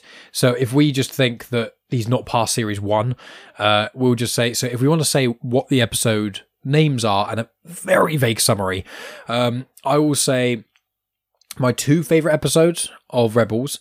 Um, I've probably got about I mean, how many episodes of Rebels are there? I'll just say that's how many favourites I've got. Um, but, you know, series one, anyone watching is going to watch Rebels. Even if you didn't like Clone Wars, watch Rebels. It's a whole other level. Series one of Rebels is good. It's a good show. The finale is brilliant, but from series two onwards, it's just phenomenal. But I think the finale of series two, Twilight of the Apprentice, is some of the best Star Wars we've ever had, ever. Uh, I stand by that. And anyone who's seen it, I don't think anyone has disagreed with me in that statement. I think it is among some of the best moments in all of Star Wars. But my favourite moment in the whole of Rebels um, is an episode called Jedi Knight. It's in the last series. It features heavily around Kanan and his journey. And I won't say anything else about it, but that episode in itself is one of my favourite moments. Has some of my favourite moments in all of Star Wars as well. So for me, it's between Twilight of the Apprentice, uh, the finale of Series two, and uh, Jedi Knight. What about yourself? Do you have any episodes in particular of Rebels that uh, call yeah, out to you? I have very, very specific uh, um, episode in mind. But uh, uh, honorable mention, the finale of Season one. Yes. Where something good. happened with we were very yeah. Yeah, specific uh, uh, Inquisitor. That was badass. I loved yes. it. The action sequence was phenomenally done. But my favorite episode in the entire Rebel show, which involves the Inquisitors, I don't remember the season or the episode name because, guys, I, I need to go back and rewatch the whole series. But, Mike, you will help me here. It has to do with a Sith holocron in the Sith temple and a certain... That's- The Clone That's Twilight of the Apprentice. That's Twilight of the Apprentice, right? With a, yeah, that, that's the Series two yeah, finale. It's, yeah. yeah, the Series two finale is... it's Okay, so we're talking about the same thing. Sorry, I kind yeah. of lo- lost track a little bit there. It was fun. phenomenal because, once again, it tapped into everything I loved about Star Wars. The Inquisitors as a henchman of the Empire, the ancient Indiana Jonesy, ancient Egypt kind of like... thing with the Sith and, and the whole thing, and they did uh, trying to control and and uh, uh, influence Ezra Bridger, and kind of like not understanding exactly where his past may lead. I honestly, after that episode, I thought all the roads are open, and Ezra Bridger can potentially become a villain. I honestly yes. did. I'm like, oh my god, where are we going with this? Just I reveled in the novelty of ideas, how bold their ideas were, those brushstrokes they were going with the story there, and the part the Inquisitors played in, into it, especially side by side with characters like Maul, which made all the sense in the world. Mm-hmm. Very good points. And I will say here, this is not spoilery or anything. This is just a theory or more something like that from myself, and it's no confirmation or anything like that. If Ezra appears again in live action, which I think he... Well, if he appears again, which I think he will, I would not be surprised if he does become or is a villain. It's quite controversial, but I think in the things we've discussed, they've laid the groundwork to to some degree. But I won't get, delve into that anymore just for spoiler reasons. But I think that could happen. I said it to Megan. She's like, they wouldn't do that. And I was like, oh, maybe they will. Um, so we've got four more questions left to go. So, um, so let's go back to uh, Thomas Carter Rochester. And he asks, if we get Grand Admiral Thrawn... Obviously, um, he was originally in Legends, heir to the Empire, and then he was introduced in the canon uh, in Rebels, as well as the Thrawn books and et cetera. Um, and if we get Admiral Thrawn in any shows, other than potentially Ahsoka, which show would you want him to be in? Now, I'm going to throw a curveball, which you may have already thought of, so if so, I'm stealing your thunder and I apologise. Bad Batch. Now, if he appeared in Bad Batch, he, he made his debut in canon in uh, in Rebels, so we've got a three D model of him. In the Thrawn books and the comic adaptation of the Thrawn books, he is around sixteen B B Y, so about three years after Revenge of the Sith, about sixteen years before A New Hope, he is. That's when he gets in with the Empire. That's when he's kind of air quotes discovered. I I think the Bad Batch is still only in the first couple years post Order sixty-six, so I don't think they will have done it. Maybe maybe the finale last season of Bad Batch, they could have him in it to some degree, but I would really be interested to see in a show him kind of in the early days. I know I've got three books about it and stuff like that, but I would like to see like a new story with him in the early days of the Empire. I think that would be very, very cool. Uh, what about yourself? I think there's potential, honestly, to tell stories with him in any format. Like, I can't speculate. In regards to Thrawn, you can potentially put him in, in any of the show and play around with timelines, even in the case with uh, Cassian Andor. Well, Andor's set before Rebels and stuff. It's set, they've announced recently that it's going to be the year, the timeline it's set before Rebels. So wait, I think it could run. Really? Conc- Kind of, yeah. Series, so it's basically because Cassian looks a lot young. Uh, he looks about the same age that he does in Rogue One. So this is minor spoilers for Andor, but only of what they've released literally the last right. week. There's no trailer stuff. It's basically there's going to be two seasons of Andor, right. and each with twelve episodes. The first season is going to be four years before Rogue One, ah. um, which is the first and second season of Rebels, and then season two is going to be um, arcs. Several arcs, I think four, three okay. or four episode arcs, and each arc is going to be another year leading up to Rogue One. So it takes place at the same time as Rebels. So I think they're they're doing. Oh, that then too. that's yeah, then it's ideal. Then the, the, thanks yeah. for uh, you know confirming that. Then it's ideal place to have his story have like an overarching uh, connection to what's happening with the Rebels, but not necessarily tie in with those characters or interact with them in any way. You know what I mean? You could show yeah, yeah. kind of like a pockets of story, like this is what the first cells of the rebellion are doing, and this is what where Mon Mothma and her uh, uh, senatorial arena is, where because you know there's Empire, but there's still Senate there. It's not been disbanded. She's fighting her own battle. And on the flip side, you show a little bit of the Empire. I hope we see something from the Empire, like a, a little bit of Vader, a little bit of uh, the Emperor, but also his generals. What are they doing to reinforce their grasp on the on the galaxy? But my ideal situation for Thrawn would be, I want a show that takes place immediately after Episode six. And if you have to call this non-canon, or if you want to call it Legends, whatever that is, my ideal situation would be with Luke, Leia, and Han Solo continuing their adventures after Episode six and Thrawn being there. I don't care what's the excuse. I don't care what's the preface. We don't know if he's alive or dead. Just like, it's our main heroes and it's Thrawn. Because for me, that's my first love. It's something I can't, you know, completely ignore. I love the new books that Tim Zahn is doing. They're fantastic. I'm on the second book of the first trilogy, Alliances. It's it's not what I, I thought it would be. Like I, I enjoyed the first book a lot more, but I'm still soldiering through it. I, I think it's going to build up to something special. It's too early for me to judge. But uh, either way, I like that. But for me, Thrawn's name is synonymous with Luke, Han, and Leia. They have to be in it. They have to be confronting this kind of intellectual powerhouse. That's what makes him compelling. That's what Thrawn is to me. It's him as an adversary to our favorite heroes. And I don't have more favorite heroes than Han, Luke, and Leia. Amazing. Awesome. So we're getting to the last three questions. And here. That was totally spoiler uh, free. As long as I've edited it right. If I've edited it right enough, right? then it would be spoiler free. Yeah. Um, but we've got, so there's a question from, um, another question from I Am Jack's Musings. Uh, and he asked, why do the stormtroopers wear battle armor if it doesn't protect them from anything? So, I did a bit of research into this, actually. I looked on a Wikipedia, um, which where I do a lot of my research, and I had to think to myself, and I've got I've got some theories on it and whatnot. But I thought I'd ask you first, Ben, of your thoughts on that comment. So why do they wear battle armor if it doesn't protect them, seemingly? Um, I've got some air quotes objective answers, but let us know what you think first.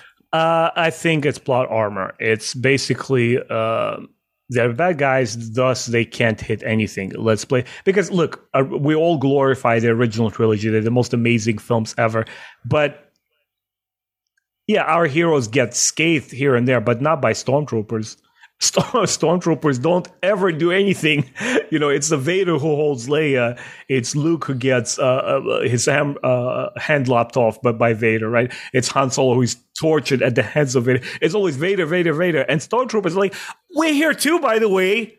We we we we have guns. We have blasters. We're gonna shoot at things. Like, they can't handle anything, man. It's just, and it, to me, it was always.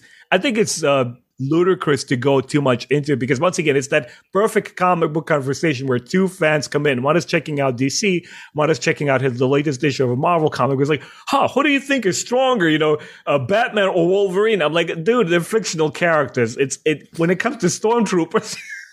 when it comes to stormtroopers. They never hit anything anywhere. Just when I got my grasp of hope that they would be amount to anything in the first season of The Mandalorian show, when they are going in and they're going through this dark kind of like uh, area, like a hangar bay, what was it? Like a storage facility. And like mm-hmm. the flashlights, and they're looking through. Oh, man. Oh, dude, tactical stormtroopers. And of course, then Jaren comes in and he dismantles every single one of them once again. And that scene where, I think it was in season two, where there's these two uh, swoop rider uh, uh, stormtroopers are sitting, and they actually make fun how they're trying to hit this animal, and neither of them c- can hit it. I'm like, oh man, it's so in the nose. Why are you reinforcing the idea that they can't do anything? For me, it's strictly plot armor. It's because our heroes need to win the day. It's the reason that stormtroopers don't hit anything and their armor is shitty. It needs to be that way. Like, it's there is no explanation to it. So I've got, to counter that, to Ben saying there's no explanation, here's my explanation. Um, a, so it, the Stormtrooper armor, first of all, it's a white plastoid composite worn right. over a black body glove, mm. um, which is fun. So basically, I've got a few points here that I wrote down. First of all, um, it's con- for control and a lack of individuality. It's for, it's kind of what Ben was saying, it's... The Empire wants to remove individuality, mm. like they do with the Inquisitors and stuff. They want the people to not feel like individuals. They're just part of the Empire. So that's part of it. Second of all, the helmets make it easier to kill people by not looking them in the eyes. We know that. That's history. That's one of those things. If you if your enemy can't look at you in the eyes, it's much easier to pull the trigger. Third of all, I think it's also kind of meant to be like blinkers for a horse. So when you've got, you know, the two things on either side of a horse's eyes, you can only look what's in front of you, not dissimilar to the way Mandalorian armor kind of works. Fourth of all, it protects them from shrapnel. There's some protection from explosions, and it does actually protect them from blasters to a degree. Mm. It reduces the damage a blaster does. It's just that if you get a shot in a major organ or the head, it, it doesn't matter what you're wearing. But that's kind of with today. You can have a really great... Like, in the army, you look in World War Two, everyone was having helmets. But if you get shot in the head, you will still die.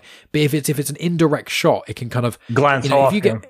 Yeah, it glances off, or if you've got uh, shrapnel, bits will just fall off your helmet. So that's really it. So, and I just want to read off, there's a little bit, which is a quote from T D seven five five six, um, who's a stormtrooper. I, I believe that's from um, one of the sequel trilogy era books. I think it's when Finn, I think it's before The Awakening, when Finn, you get to hear about his training and stuff.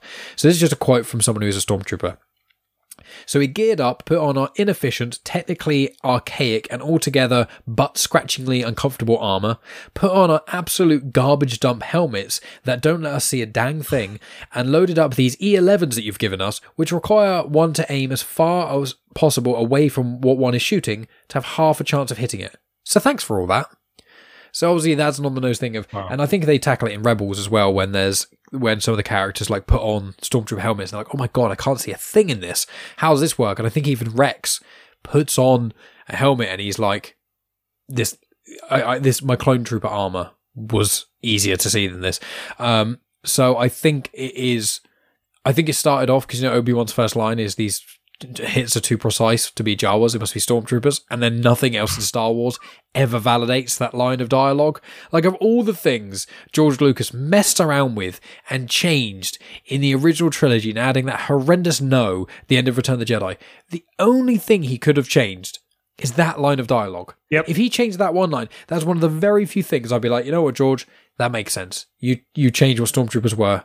But no, he changes everything else instead. Yeah. Um, but there you go, Jack. That is the long and the short of it. It's, you know, stormtroopers also, some people may not know this. I think Jack probably will because he's a pretty uh, well-read individual. But stormtroopers was actually a special type of, um, I think it was in the World War Two, it was the Nazis. They were like a special, like an elite force right. uh, for the Nazis. So the stormtroopers are actually mm-hmm. furthering in that fascism and Nazi imagery from the original trilogy, which is echoed in the sequel trilogy.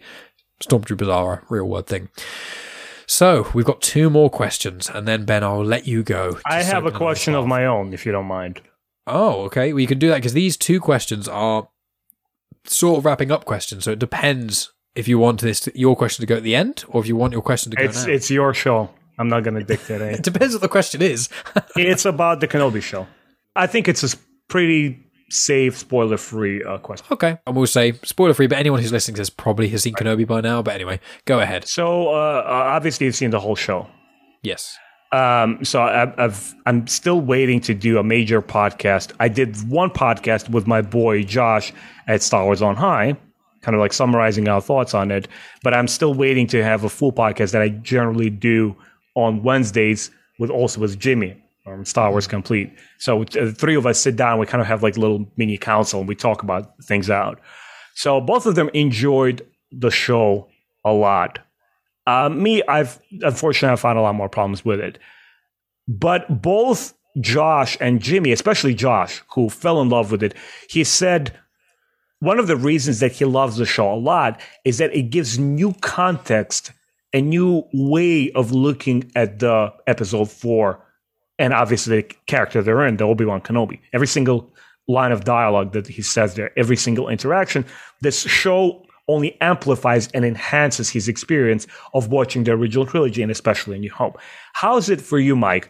Did you feel that after the show finished that it added something to Star Wars, that it didn't just exploit something that we knew before was familiar as like kind of this play on nostalgia or feelings, and you as a prequel fan, you saw it's like, oh my God, this is what I always wanted to see. So what if it's just, you know, like these uh, happy memories of the past and nothing much else to it? Where does the show sit? Is it innovative? Does it add context to the original trilogy? Or did you just enjoy it purely as a spectacle? I think all of the Obi-Wan and Vader stuff, all of that was incredible.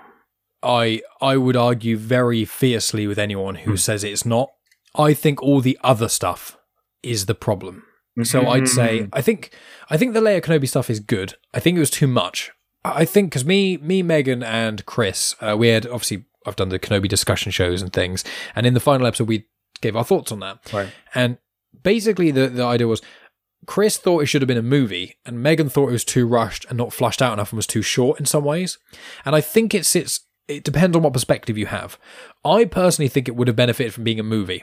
I think if they did a two and a half hour movie, like I think, you know, Moses Ingram did a great job as Reva. I just think Reva wasn't a very good character to begin with. I think she was kind of boring. Mm-hmm. She took away from Kenobi. She was a bit inconsistent. I had no interest in her at all. I don't, I, I you know, this is now my minor spoiler, but if she comes in future content, I will happily read it. If it's a comic book, T V series, if she's maybe in Andor, that'd be quite cool. I'm happy to let her character breathe more, much like with Anakin's character in the prequels, it was quite weak and they kind of developed it more. I'm happy to allow that. But I think her character was the weakest part of the whole show. I think they gave too much screen time to her. I just think she took away from what everyone really wanted. I think the Leia stuff was interesting. I think that's the best way to get Kenobi off the sh- off Tatooine. I think it worked very well for the first episode or two. But once you got to episode three and four, and she's still in it, it's a bit like, we we get it. He He's come off world. She should have just kind of got back home around episode three, and then we could have hyper-focused on um, on Vader and Anakin, uh, Vader and Obi-Wan. Because I just think in episode in the third episode, when you've got Vader and Kenobi fighting and Kenobi loses, and then you've got it, no, this is spoilers, uh, but then you've got episode the sixth episode where Kenobi absolutely decimates Vader. As much as I loved the spectacle of that, I did feel like it was a bit quick. And there was something that I posed which annoyed me with the, once again, spoiler. Uh, I'm going to stop saying spoilers. Just go watch Kenobi. Um, which is, obviously, Qui-Gon pops up at the end. And I'm very happy Liam Neeson was in it, but for the amount of dialogue he had, which is one line, I kind of feel like it was a waste. Um, like I was like, oh my God, Qui-Gon, what's he going to say? And there's like one line. You're like, was that it? You've been talking about Qui-Gon this whole series, and you get that. I feel like Obi-Wan should have got beaten. They should have four episodes. Okay, first episode, relatively the same, but first and second episode kind of merged to one. Second episode could have been the episode where Kenobi and Vader fought and Kenobi lost. Third episode is then when Kenobi has to look in himself. He can- reconvenes with the Force. He talks to Qui-Gon. Qui-Gon bolsters him up, teaches him something new, or helps him get over it. And Qui-Gon says, look, I'm really sorry I forced you to take on Anakin. It wasn't the right thing to do. You weren't ready. He wasn't ready. It's my fault. I'm the reason all this happened. You can't hold yourself. If you let yourself, the dark side will win. They will kill Luke. You have to get yourself out of this. If that was Qui-Gon saying that to Obi-Wan, and then Obi-Wan was like, you're right. And then you get a moment almost like Luke had with in uh, Last Jedi when he connected back to the Force. A subtle thing where he's just deflecting Rey very easily. Have something like that where Kenobi's then with his lightsaber, loads of stormtroopers are shooting at him, and he just deflects everything easily. And you're like, ah, oh, this is the air quotes Grandmaster uh, Obi-Wan. This is the badass. Then he fights Vader and destroys him. That would have made more sense.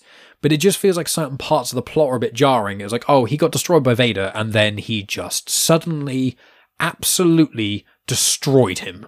And then he just doesn't kill Vader for basically no reason. And it's just yeah. little bits where I had a lot of fun watching it, and I think there were some incredible moments, and I do think it really does add to both Episode three and Episode four. It really bridges the gap, which was the mission statement. That's why they made it, because they wanted to connect the Alec Guinness Obi-Wan to the Obi-Wan from Revenge of the Sith. I like the idea. I like what they were trying to do. I just think they spent too much time with Reva. There's too much fluff. There's too much, and a few silly moments like the coat thing, and I'm just a bit like, there are there are so many things in that show where if I can correct it in one podcast, then it's clearly something wasn't thought out enough.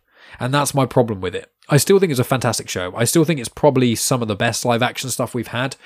But, you know, it was a prequel at the end of the day. We know what was going to happen to most of the characters, which hurt it a little bit. But I personally think it succeeded for the most part. I think if I rated it out of ten, it'd probably be like a seven point five to an eight, I think. Um, I, I did really, really enjoy it, and I'm going to go back to watching it. But I'm not going to watch the whole series again.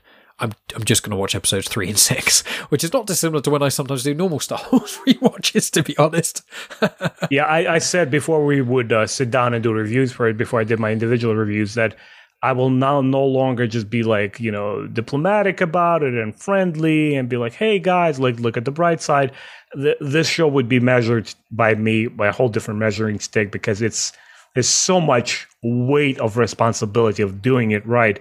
And I just felt they completely misfired. They did everything wrong with the show. I, I didn't like it. And I didn't feel that it connects with episode four or recontextualizes Obi-Wan Kenobi.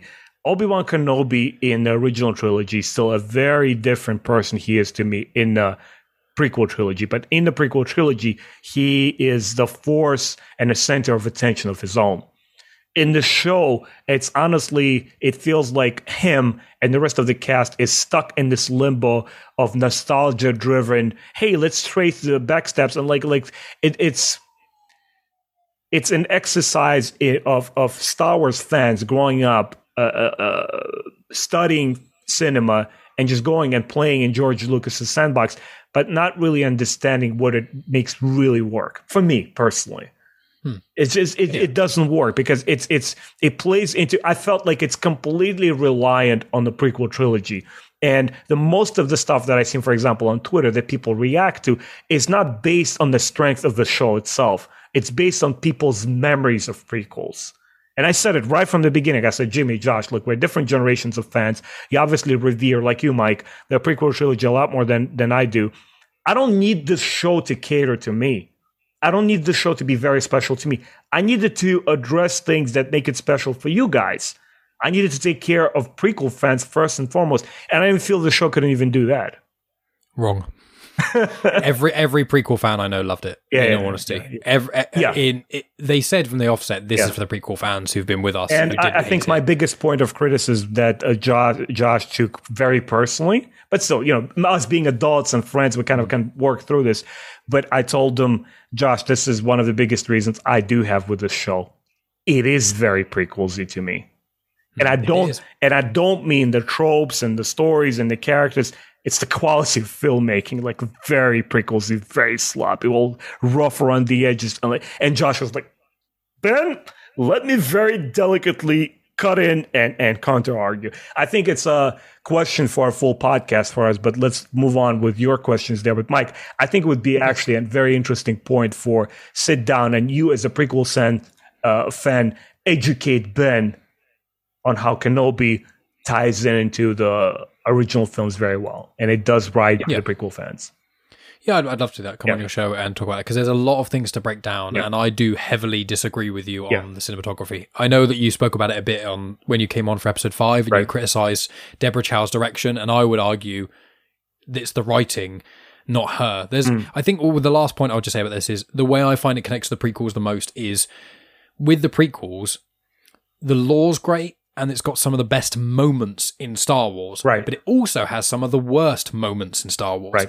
The original trilogy is this very consistent thing where there's not really any moment in the original trilogy where you're pulled out or you go, that's a bit stupid. There's the Le- Leia Luke kiss is a bit weird. But aside from that, there's not really anything else. And that's not bad filmmaking. That's just not thinking things right, through right, enough. Right.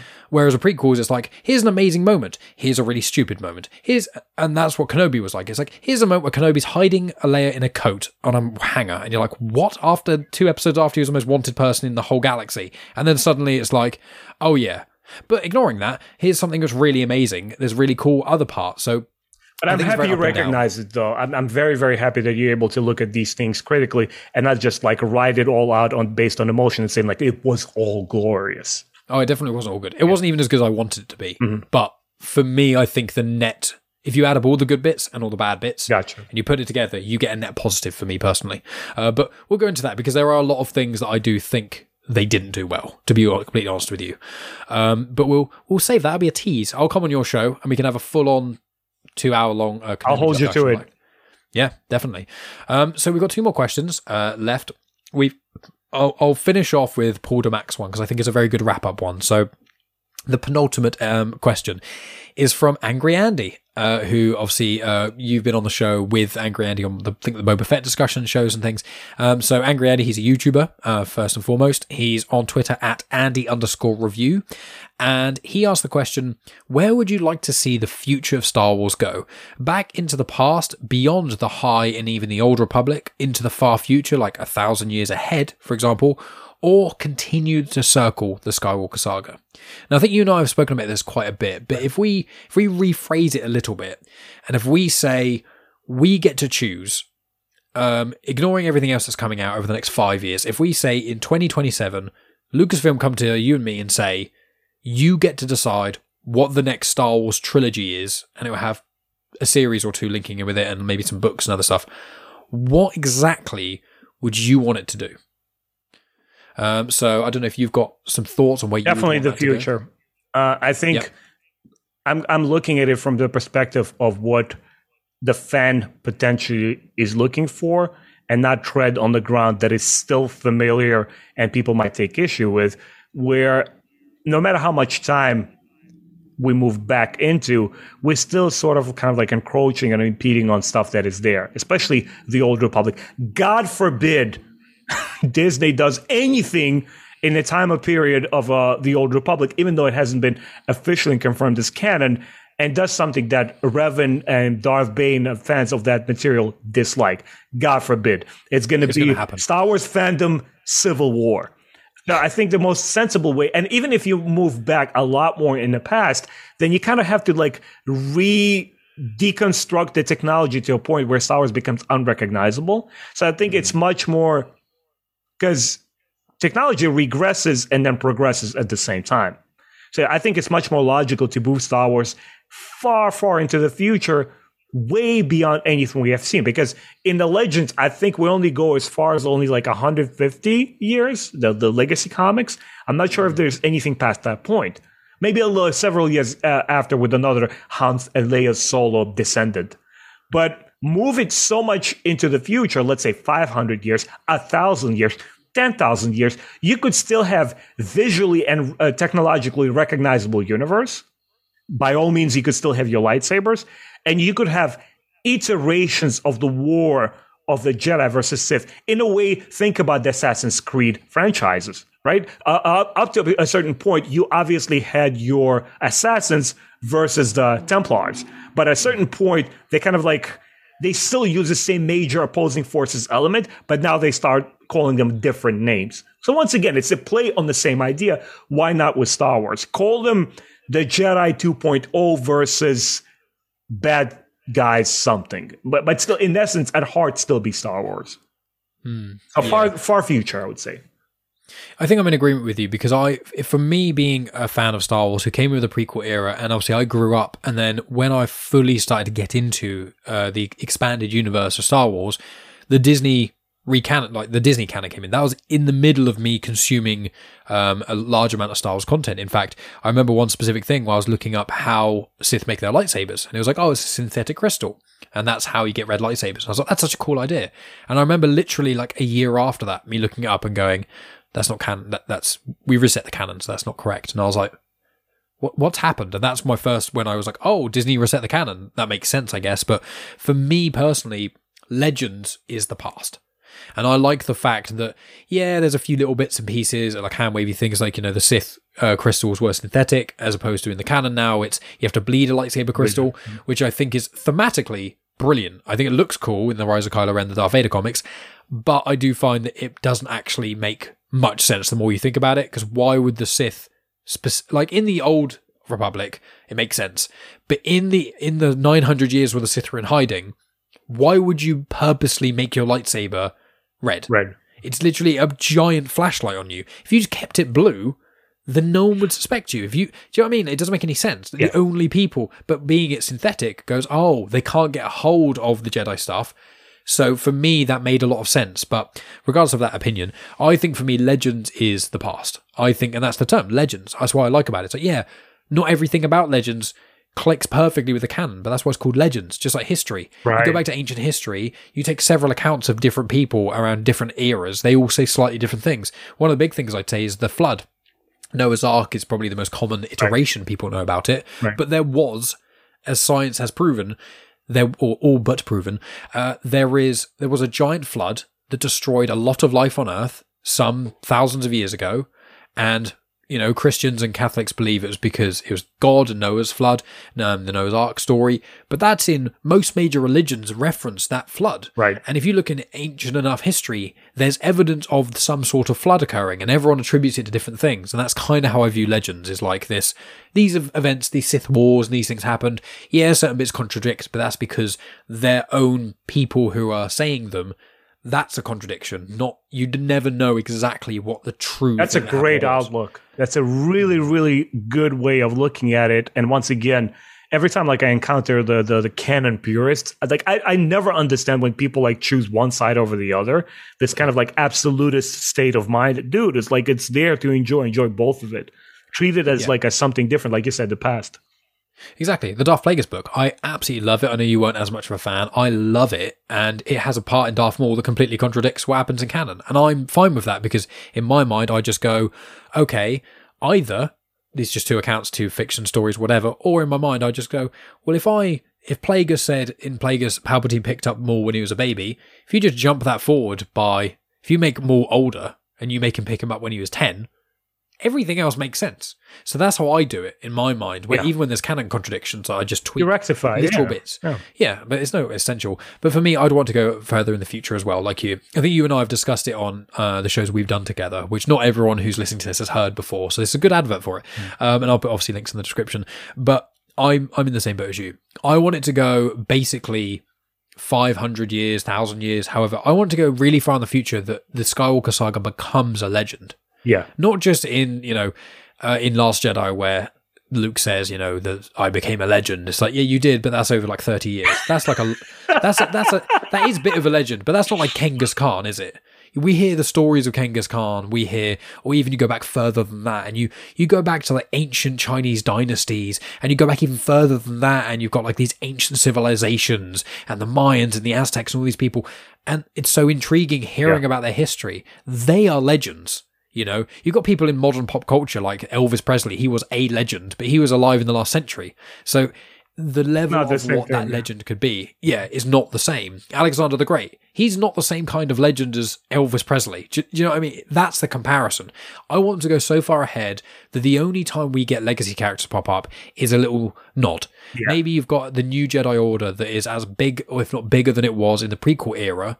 And yeah, you get some sort of dark side users of some sort who splinter off or whatever, but maybe there's just a holocron that they open up and they go, this is the oldest holocron we've got, and you open up and it's Mark Hamill de-agified or whatever, giving stories to Padawans. And that's it. You don't get Mark coming into it, or Ray does it or something. You know, you've got Daisy Ridley when she's older.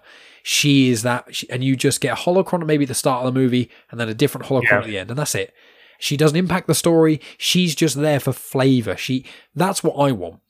Legacy characters, and then maybe they could slowly work their way back through comics and novels, so you get a bit more information on how she built the Jedi Order, whatever. That's what I want. I want completely new characters. Make it bigger jumps. There's not bloody X-Wings and TIE fighters and the Empire. Fuck all that off.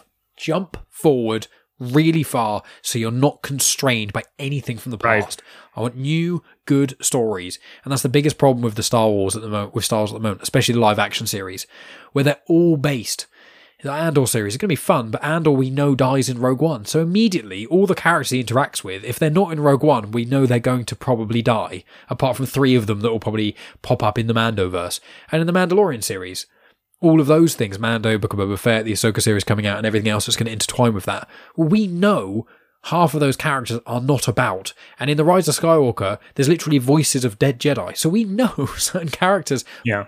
almost definitely can't live it lacks, past a certain point. It lacks a spirit of innovation where where Star Wars needs to not follow trends anymore. Josh brought an excellent uh, point of one, uh, when the prequels were coming out. They said, look, when the prequels are out there, Star Wars was no longer the biggest thing on the street. It had a lot of things to compete with. Spider-Man, Lord of the Rings, so many amazing movies that came out. So in a, in a way, and also with the sequels as well, when they were coming out, kids were already spoiled with the whole, you know, Marvel and D C Age of Comic uh, to screen adaptations. Mm. But it, it, it got lost, it got diluted, it got lost in translation. It didn't have the same sense of impact. So I think one of the roads to success is to completely reinvigorate the formula, be daring, be bold again, and say, you know what, let's start from complete scratch and recognize the most iconic, important things that people gravitate to. A personal journey, a person conquering his inner demons, prevailing over darkness, you know, in light of insurmountable odds, achieving victory, those sort of things. Yeah, I completely agree. Uh, it's... It's one of those things as well with the toxic elements of the fandom. They, I think a lot of that would go, not all of it, but I think a lot of it would go away if they stopped touching characters people are so emotional about. Yeah. You know, a lot of the Kenobi series was great, but the fact that people hated Reeva so much and were so mean to Moses Ingram, which I obviously am completely against, and I know you even put a whole video out about that, and it's just like, it's not the actress's fault, and even if it was, you can't be that horrible to someone. It's a horrible thing to do. But people probably wouldn't have been like that if she wasn't in a Kenobi series.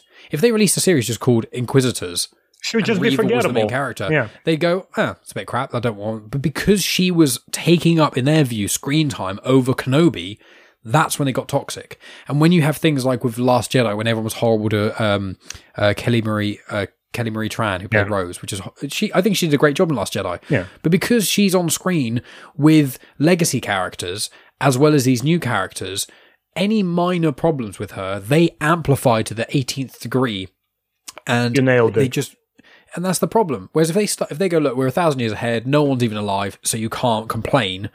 Then remove the, any points of reference, any nods yeah. to the past, anything you could bitch and moan about. It was just like it, it was like Visions. I didn't hear any extremely negative things. Like, oh, whatever, forgettable. I didn't care for it. That's it. It ends exactly. there.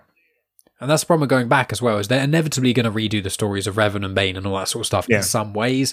I don't know if I'd rather in a series or movies. Probably a trilogy of movies I think would be good. Like this, call it the Sith Wars, and then have three movies. But I think the problem is that as soon as you do that, all the Legends fans are going to come out and go, Disney are ruining Legends. But if you do, that's why the High Republic, when it started, you got a few people who are saying it's too P C and too this and too that, but they all got quieted by the sheer amount of support for the High Republic. Yeah. And then by the time the second and third books came out, I didn't hear anyone still bitching about the High Republic, because everyone who hated it just stopped reading it. Yeah. They read the first book, said it was all woke nonsense. Everyone was like, okay, well, you're clearly not reading the same books I'm reading. Yeah. Fuck off. Yeah. And then all the other Star Wars fans then just, who are toxic, just then hyper-focused on all the other existing content. So I think it would cure a lot of the things, whereas the problem is with people, with some of the things Kathleen Kennedy has said, and some of the other stuff at Lucasfilm is like, oh, we can't take risks, so we have to stick to Skywalker Saga things. It's like, no, you're you're learning the wrong lessons from your failures. You think Solo failed because it was about Solo. No, Solo failed because you released it six months after the most divisive Star Wars movie of all time, with almost no marketing around it, when everyone had fatigue, when Infinity War came out, which, as a massive Star Wars fan with Star Wars tattooed on my skin, Infinity War is better than any of the sequel movies. It, it was one of the best movies I've ever seen. It's, for what it did, top tier. It has less flaws in it than any of the sequel movies. That That's just one of those things. And it's just that you can't... You're picking up the wrong lessons. Um, but we have to end this at some point. So, final question. From Paul DeMac. Uh, so, at Paul DeMac on Twitter. He is the host of Era of Geek. And obviously, you had the pleasure of speaking with him. Mm-hmm. Uh, and so have I. So, you can check out our episodes. I'll make sure I include links in the description to those as well. As this is the question I wanted to finish on. Um, we've been talking for over two and a half hours now recorded, about three hours not recorded, because uh, we were chatting for like half an hour beforehand. But Paul has asked, what has been the most surprising thing you've learnt in all the time that you've both been Star Wars podcasting, so Star Wars content creators? So since we've you've started your channel and since I started Star Wars Comics in Canon, what's the most surprising thing you've learnt? And that can be a bit of trivia, that could be just a subjective thing, like however you want to answer that question, you can answer it. You can go first or you can let me go first. Your choice. That is a, such a loaded question. What is, is the most surprising thing? I'm definitely have to like pass it over to you because you probably mm-hmm. meditated on this a little bit. I'm going to have to gather my thoughts here. I did think about sending you the questions beforehand, but I thought... Eh, no, no, no. no it makes it a lot more interesting this way. It's a lot more exciting when like you just hit me with the questions and I go with it without thinking too much, but I have to think on this one. I think for me, uh, the most surprising thing I've learnt, um, it's kind of two-pronged, in-universe and out-of-universe. So out-of-universe is that the connectivity I've had with so many other Star Wars podcasts. Obviously with Ben, me and Ben are good friends now. We literally use podcasts as an excuse just to chat. Um, and I found that there is a lot less toxic Star Wars than people actually think. You know, you go on social media, you see a lot of it, but in reality, the majority of Star Wars fans are actually Star Wars fans, or they just don't really care enough to make a big fuss about it. Like most of my mates watch the Star Wars movies. I had a mate of mine contact me the other day, and they're like, "Oh, by the way, finally watched Rise of Skywalker," and I was like, "That came out like two and like two and a half, one and a half years ago, or whatever." And he was like, "Yeah, I just didn't get around to it, but it was pretty good." So, fair enough, my friend. Fair enough, but. In universe and stuff, I think one of the things I found the most surprising, um, which I don't think I would have done if I hadn't had the Star Wars podcast, is the more content you consume from Star Wars, the better it gets. Now, all, I would argue that there's almost no books and almost no comics that are actually bad. They're, they're the most, normally the worst one you consume and you read, you go, yeah, that was all right. There's a few comics I've read, mainly one-shots, and I go, that was okay. But when you read a crap comic, or even an okay comic, you only spend ten, fifteen minutes reading it, so it's not a big deal. If you read something that's not that big, not that amazing, right. But you still get a connection to the lore. Even the most boring comics I've read, you still get something into the lore of Star Wars. You still get something added into that. And one thing I found was with delving into Legends, which aside from the video games I hadn't done, really, I was like, what my kind of mindset before speaking with um, mainly yourself, Ben, I was like, Disney are eventually going to recanonize everything. They're going to retell the stories of the Old Republic. They're going to do this, going to do that, blah, blah, blah. And I was like, there's so much content at the moment. Why would I spend time reading things that aren't canon if I could, if I can just read the canon? And as I've kind of already answered my own question and my own thoughts in this conversation, one of the previous things is that they can run concurrently. They can run together. There are certain legend stories that are never going to get retold. Or if they are, they're not going to get retold yeah. in the same way. And there's certain moments that happen in it. And Star Wars, for me, a lot of it's about moments, which is why I like the prequels more than the sequels, because yeah. I think there are more moments in the prequels that are like, oh my God! Mm-hmm. Where in the sequels, there's like five. And none of them are in The Rise of Skywalker, if I'm completely honest with you, apart from maybe the Leia dying bit. But mm-hmm. So I think that it, it shows that any level of content consumption you have for Star Wars, you can still have a really fruitful conversation with Star Wars. And I just encourage more people to just read Legends, read canon, just read stuff. If you want to hear some really cool Sith stories, Legends is exactly what you want to read. Yeah. But if you want to read stories that make the characters in the main nine movies more interesting, and it fits perfectly within those nine movies, the current canon is probably better mm-hmm. because the canon specifically is made. Some of the canon stories, you read them and you go, this didn't add much, but it hyper-focused on one character, and that's one of the problems with it, but that's also one of the better parts. If you're, if you're a massive stan or a simp for Poe Dameron, you're going to love the new canon, because there's a whole comic series on him, there's a book there's a or book, two, um... you know, there's loads of stuff. But me, I, I like Poe, I've read all the comics, but I'm like, I'd rather hear a cool story about Sith alchemy and the Sith and the Force and all that stuff. And I think that Legends is a lot more experimental, and I think that canon isn't. So that's kind of thing I've learned, is just whatever you your preconceptions are of things, just give it a try, give it a go. Uh, what about you, Ben? So for me, as far as like opinions and interacting with the franchises, how diverse range of opinions we have all about this never surprised me, because hello, this is humanity, this is us people, we're individuals, that's how it's going to be. But I had these three key moments I wanted to kind of like focus on that really were huge, kind of interesting excavation and kind of like a find for me. Like my Indiana Jones was like, ooh, okay, this is amazing. So when I came here to the U S, right, I was fourteen years old. Obviously watching Star Wars in English was a whole rediscovery, because you get proper names. Oh, there were Clone Wars? What the hell are Clone Wars? Okay, you learn things, right? When I discovered that there were radio dramas alongside the movies, which obviously came out years after, but you saw the movie, now you go listen to a radio drama. How many cool scenes and moments that were there that didn't make it into the cut, final cut of the movies, but you could actually enjoy them as complete, wholesome, beautifully told stories as a radio drama. And one of the things that just blew my mind, and it was after I listened to all three of the audiobooks, and then the Rebel show comes out. And then somebody somewhere on Facebook mentions, oh, that's that's not a new invention, that's not Disney. I'm like, huh? And I went back and I re-listened to the original radio drama, and then right there Inquisitors show up in A New Hope in ninety-eight. I'm like, oh my God, that's amazing. It was just such a cool moment uh, that I was really, really enjoyed. The second one is, I don't remember if I showed you this painting or not in one of my podcasts, perhaps I did, because you and I, we have talked about uh, prequels extensively, is Brian Ashmore's painting of Anakin Skywalker and the nameless Skywalker mother cradling a baby. Have I showed it to you or not?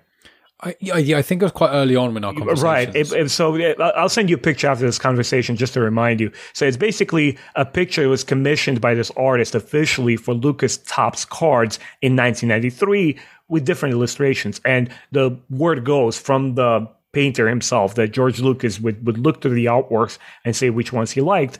And he specifically set this artwork aside, and they didn't use it, not because it wasn't good, it was an amazing piece of art, but because George Lucas said, well, hold on a second, let's hold off on the twins' mother, because I'm intending to do something with her. Remember, this is two years before George Lucas even announced the prequels.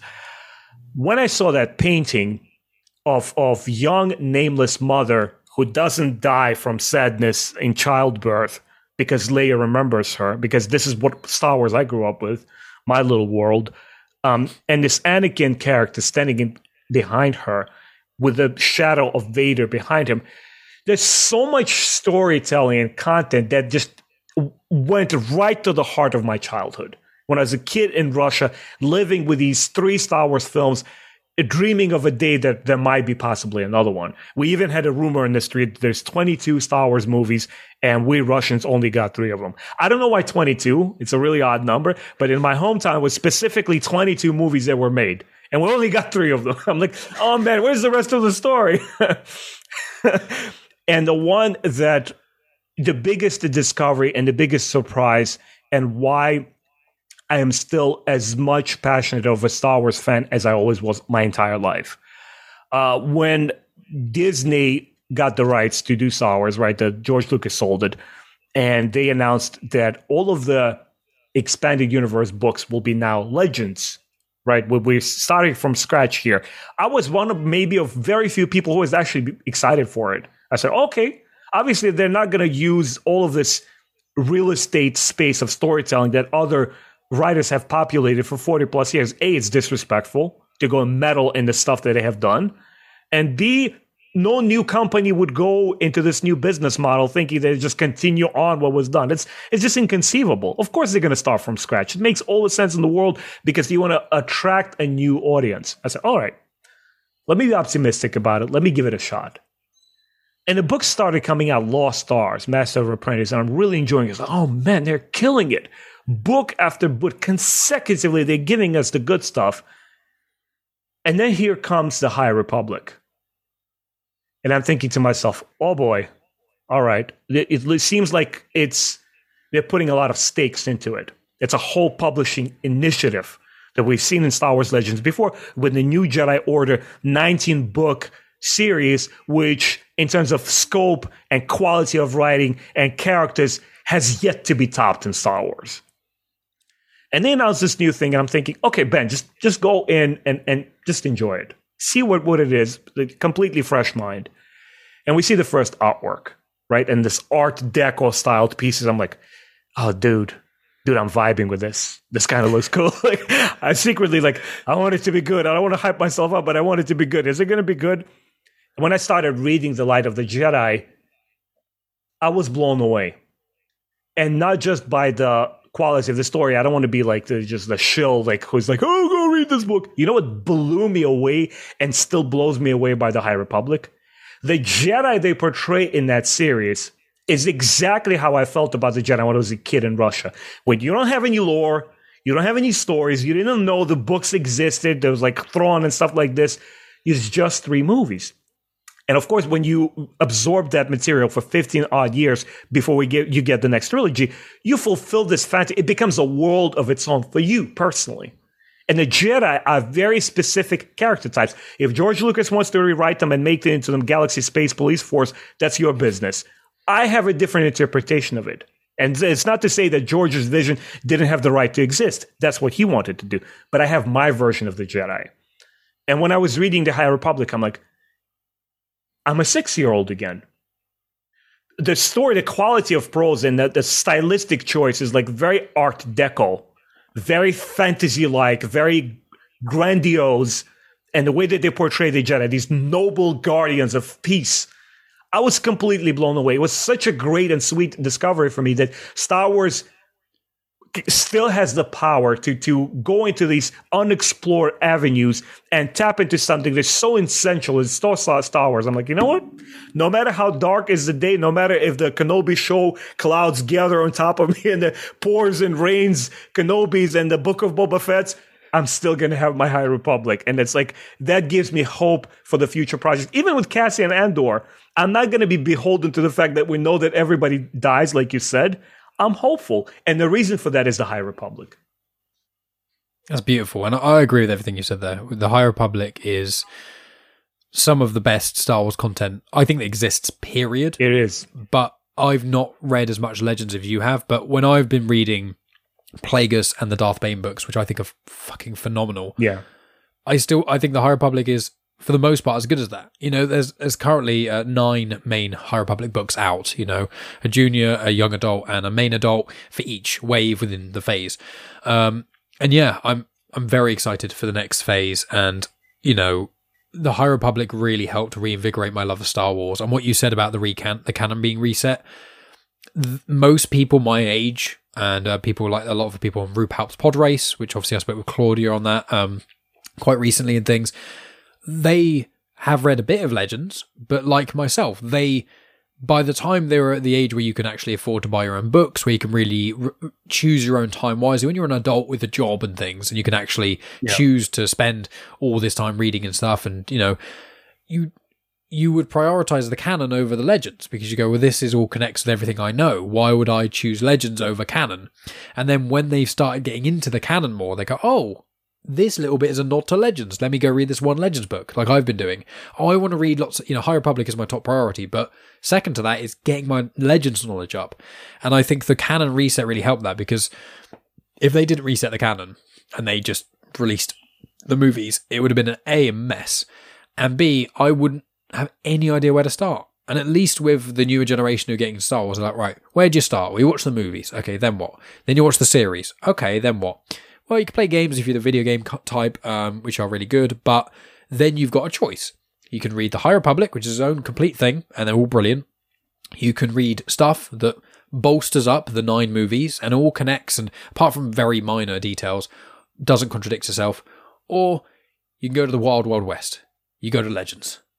where it's completely free game. You choose a book at random, it could be not that great or it could be phenomenal, but it's different and people could do their own thing with Star Wars. Legends is their own interpretation of Star Wars. High Republic is what I think a lot of people's interpretations of Star Wars was after the original trilogy, and then the canon, excluding the High Republic, is to try and help bolster up yeah. the movies.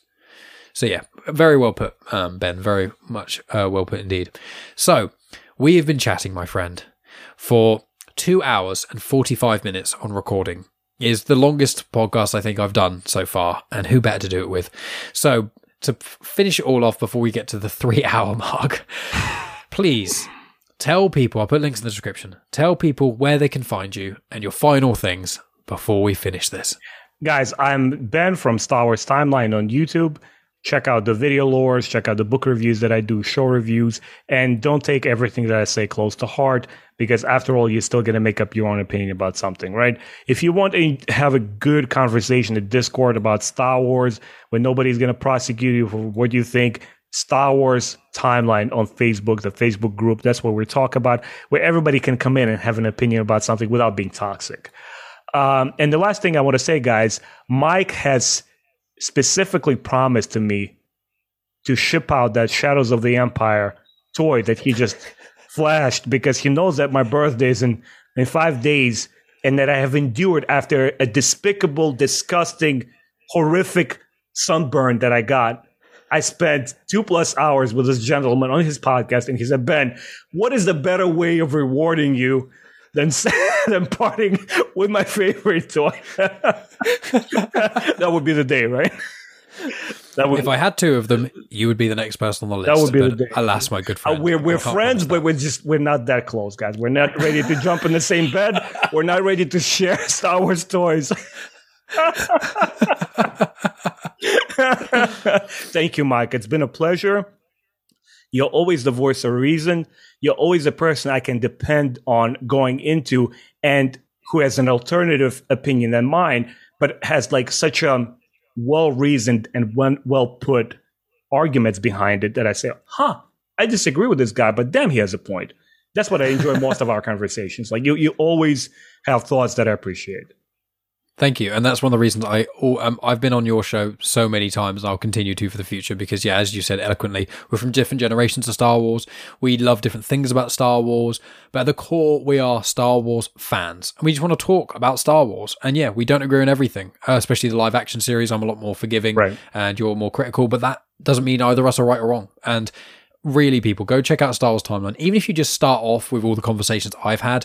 Um, in fact, on my own channel, on Genuine Chit Chat, where people may have been watching the video version of this, I've got a playlist which is Star Wars Timeline guesting, and it's just all the videos that either Ben's been on my show or I've been on his. And if that, it, that's probably a good place to start if you want to get into Star Wars Timeline. And Ben is one of the, he's pro- I probably contribute eighty-five percent of the reason I've read Legends is because of Ben. So, you know, that's the highest compliment. To you, you are the Legends master. I'm, I, I know more about canon than you do, yeah. but you def, you know a lot more about Legends. And there's forty years of Legends, and only like less, less than eight years of canon. So that knowledge shows. But thank you so much, Ben. It's genuinely been an absolute delight having you on the show, as it's always a great delight talking with you. I encourage all my listeners to go check out Star Wars Timeline, and uh, we'll do another chat very soon, probably about Kenobi and lots of other things. So just thank you, sir. Take care, guys.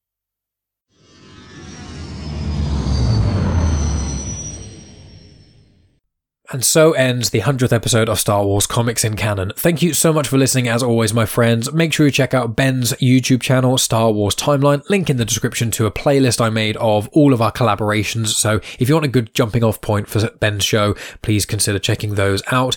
And in addition to that, if you've not listened to other episodes of Star Wars Comics in Canon, I would hugely recommend it. Not just because I create it all, uh, but because I do spoiler-free book reviews on there, so you never have to have read a Star Wars book to enjoy any of those. But also with the comic episodes, which the sort of main focal point of the podcast, I have specifically made it so you never have to have read a single Star Wars comic or book in your entire life. As long as you've seen the majority of the Star Wars movies, you will still enjoy this podcast. I specifically talk about the plot details, so you don't have to have picked up the comic. I go through trivia and talk about characters that are reoccurring, legends origin stories, as well as planets and species and other interesting information that I find along the way. So it's a real good way to increase your knowledge of the Star Wars canon without having to spend a penny, while also not having to consume any other content. That has been the goal from the start, so yourselves can enjoy it that way. If you want a place to start, obviously you can start in episode one, which is kind of where I was getting my footing and things. Uh, around episode sort of seven, eight-ish is where I kind of found my stride a little bit more. But if you want to hyper-focus on something in particular, there are loads of playlists on my YouTube channel where it's a really good starting off point if you just want to hear every Darth Vader story and where Doctor Aphra came from, or you just want to hear bio information, all kinds of things. Please go over and check out those playlists. And in addition to that, I also do book reviews on there, spoiler-free ones, so there's loads and loads of pieces of content that you can check out, and you never have to have picked up any additional Star Wars content. In addition to that, obviously check out my show Genuine Chit Chat if you haven't already. I talk to a different guest in every episode. As I said, I think in the intro, I've spoken to Cavan Scott and Claudia Gray and lots of other people to do with Star Wars or people who are intrigued by Star Wars. Most of them have got video versions of them, so you can check out my lovely face uh, while I'm talking to my amazing guests. Uh, all the Star Wars episodes are on there as well. So lots of reasons to go check out my YouTube channel, and lots of reasons to check out my vast array of other content, because it's not all Star Wars related, uh, which you may be surprised by if you've not tuned in before. But yeah, most of it is not actually Star Wars related on Genuine Chit Chat. I talk to a wide variety of guests, and there's just loads of places to start, and I also have those in playlists too. I've got religion and spirituality, I've got just more funnier ones, I've got ones with other podcasters if you're looking to find more podcasts as well. Loads of places to start. I've tried to make it as easy as possible for any listeners, and I appreciate you all listening, especially any of the newbies who have tuned in for the hundredth episode, so hello there. And then what else have we got coming up? Well, for the coming weeks, I've still got the episode with Mary Kenny that is going to be released very soon. Uh, I've got a few other recordings due over the coming weeks too. And for Star Wars Comics in Canon, I think the next episode I'm going to do is going to be the finale of the Poe Dameron comics. That's volume five. And that gives some quite interesting information on some of the maybe plot holes of the sequel trilogy that kind of gets filled in by Poe. Like, how did he survive the crash on Jakku in The Force Awakens? Lots of little p- bits and pieces like that. So that going to be the next episode. Then I think after that I'm probably going to tackle the next batch of Crimson Reign comics, so that's probably where I'm going to start. I've got a few ideas of where I can go. There are a few other comics out now. There's some I D W comics, the Return to Vader's Castle run that I want to do as well, and obviously I am reading Midnight Horizon at the moment, so I'll be doing a book review of that too. So make sure you subscribe to Comics in Motion to hear my show and loads of other amazing shows on the podcast app of your choice. Make sure you subscribe to Genuine Chit Chat as well, because loads of interesting conversations. You may not be intrigued by every single one of them, but they're so different most weeks that there's bound to be something that you do enjoy, or just go through the back catalogue, you'll find something. And in addition to that, please subscribe to me on YouTube so you get video versions of a lot of my conversations, as well as all my Star Wars Comics in Canon episodes and all my Genuine Chit Chat episodes, certain guest spots that I do in there, as well as loads of things in playlists. So lots of places to get hold of me, as well as following me at Genuine Chit Chat on Instagram, Twitter and on Facebook, where I release snippets of my conversations on Genuine Chit Chat. I release information about the comics that I cover on the show, as well as other bits and pieces I'm up to, and myself and Megan will be getting a puppy soon, so there will be puppy videos and photos on there too, no doubt. So the last things to say, my friends, is please rate, review, and share with your friends. You can rate on Spotify, you can review on Good Pods or Apple Podcasts, and you can share on social media, or you can just talk to people you know about it. You don't have to make a big hoo-ha about it on social media, or you may not even have social media. Please just share this with as many people as you can. It really, really helps the show grow, and it means the absolute world to me that so many of you listen to both of my shows, and that it's growing more and more every day. So just a massive thank you once again. Doing the hundredth episode of Star Wars Comics and Canon wouldn't be possible without you lovely listeners, and especially a big shout out to my Patreons who make this even more easy for myself to do. So thank you so much, all of you. I appreciate you all, and I'll speak to you next week on potentially Comics in Motion or on Genuine Chit Chat, depending on where you tune in, or on the YouTube channel. You'll get both. But just thank you from the bottom of my heart, and as always, may the Force be with you. You have just experienced host, creator, everything elser of Genuine Chit Chat, and also the host and creator of Star Wars Comics in Canon, found on the Comics in Motion podcast, Mike Burton. The intro for Star Wars Comics in Canon is arranged by myself, Mike Burton, and the backing music was made by Eric Matias of sound image dot org.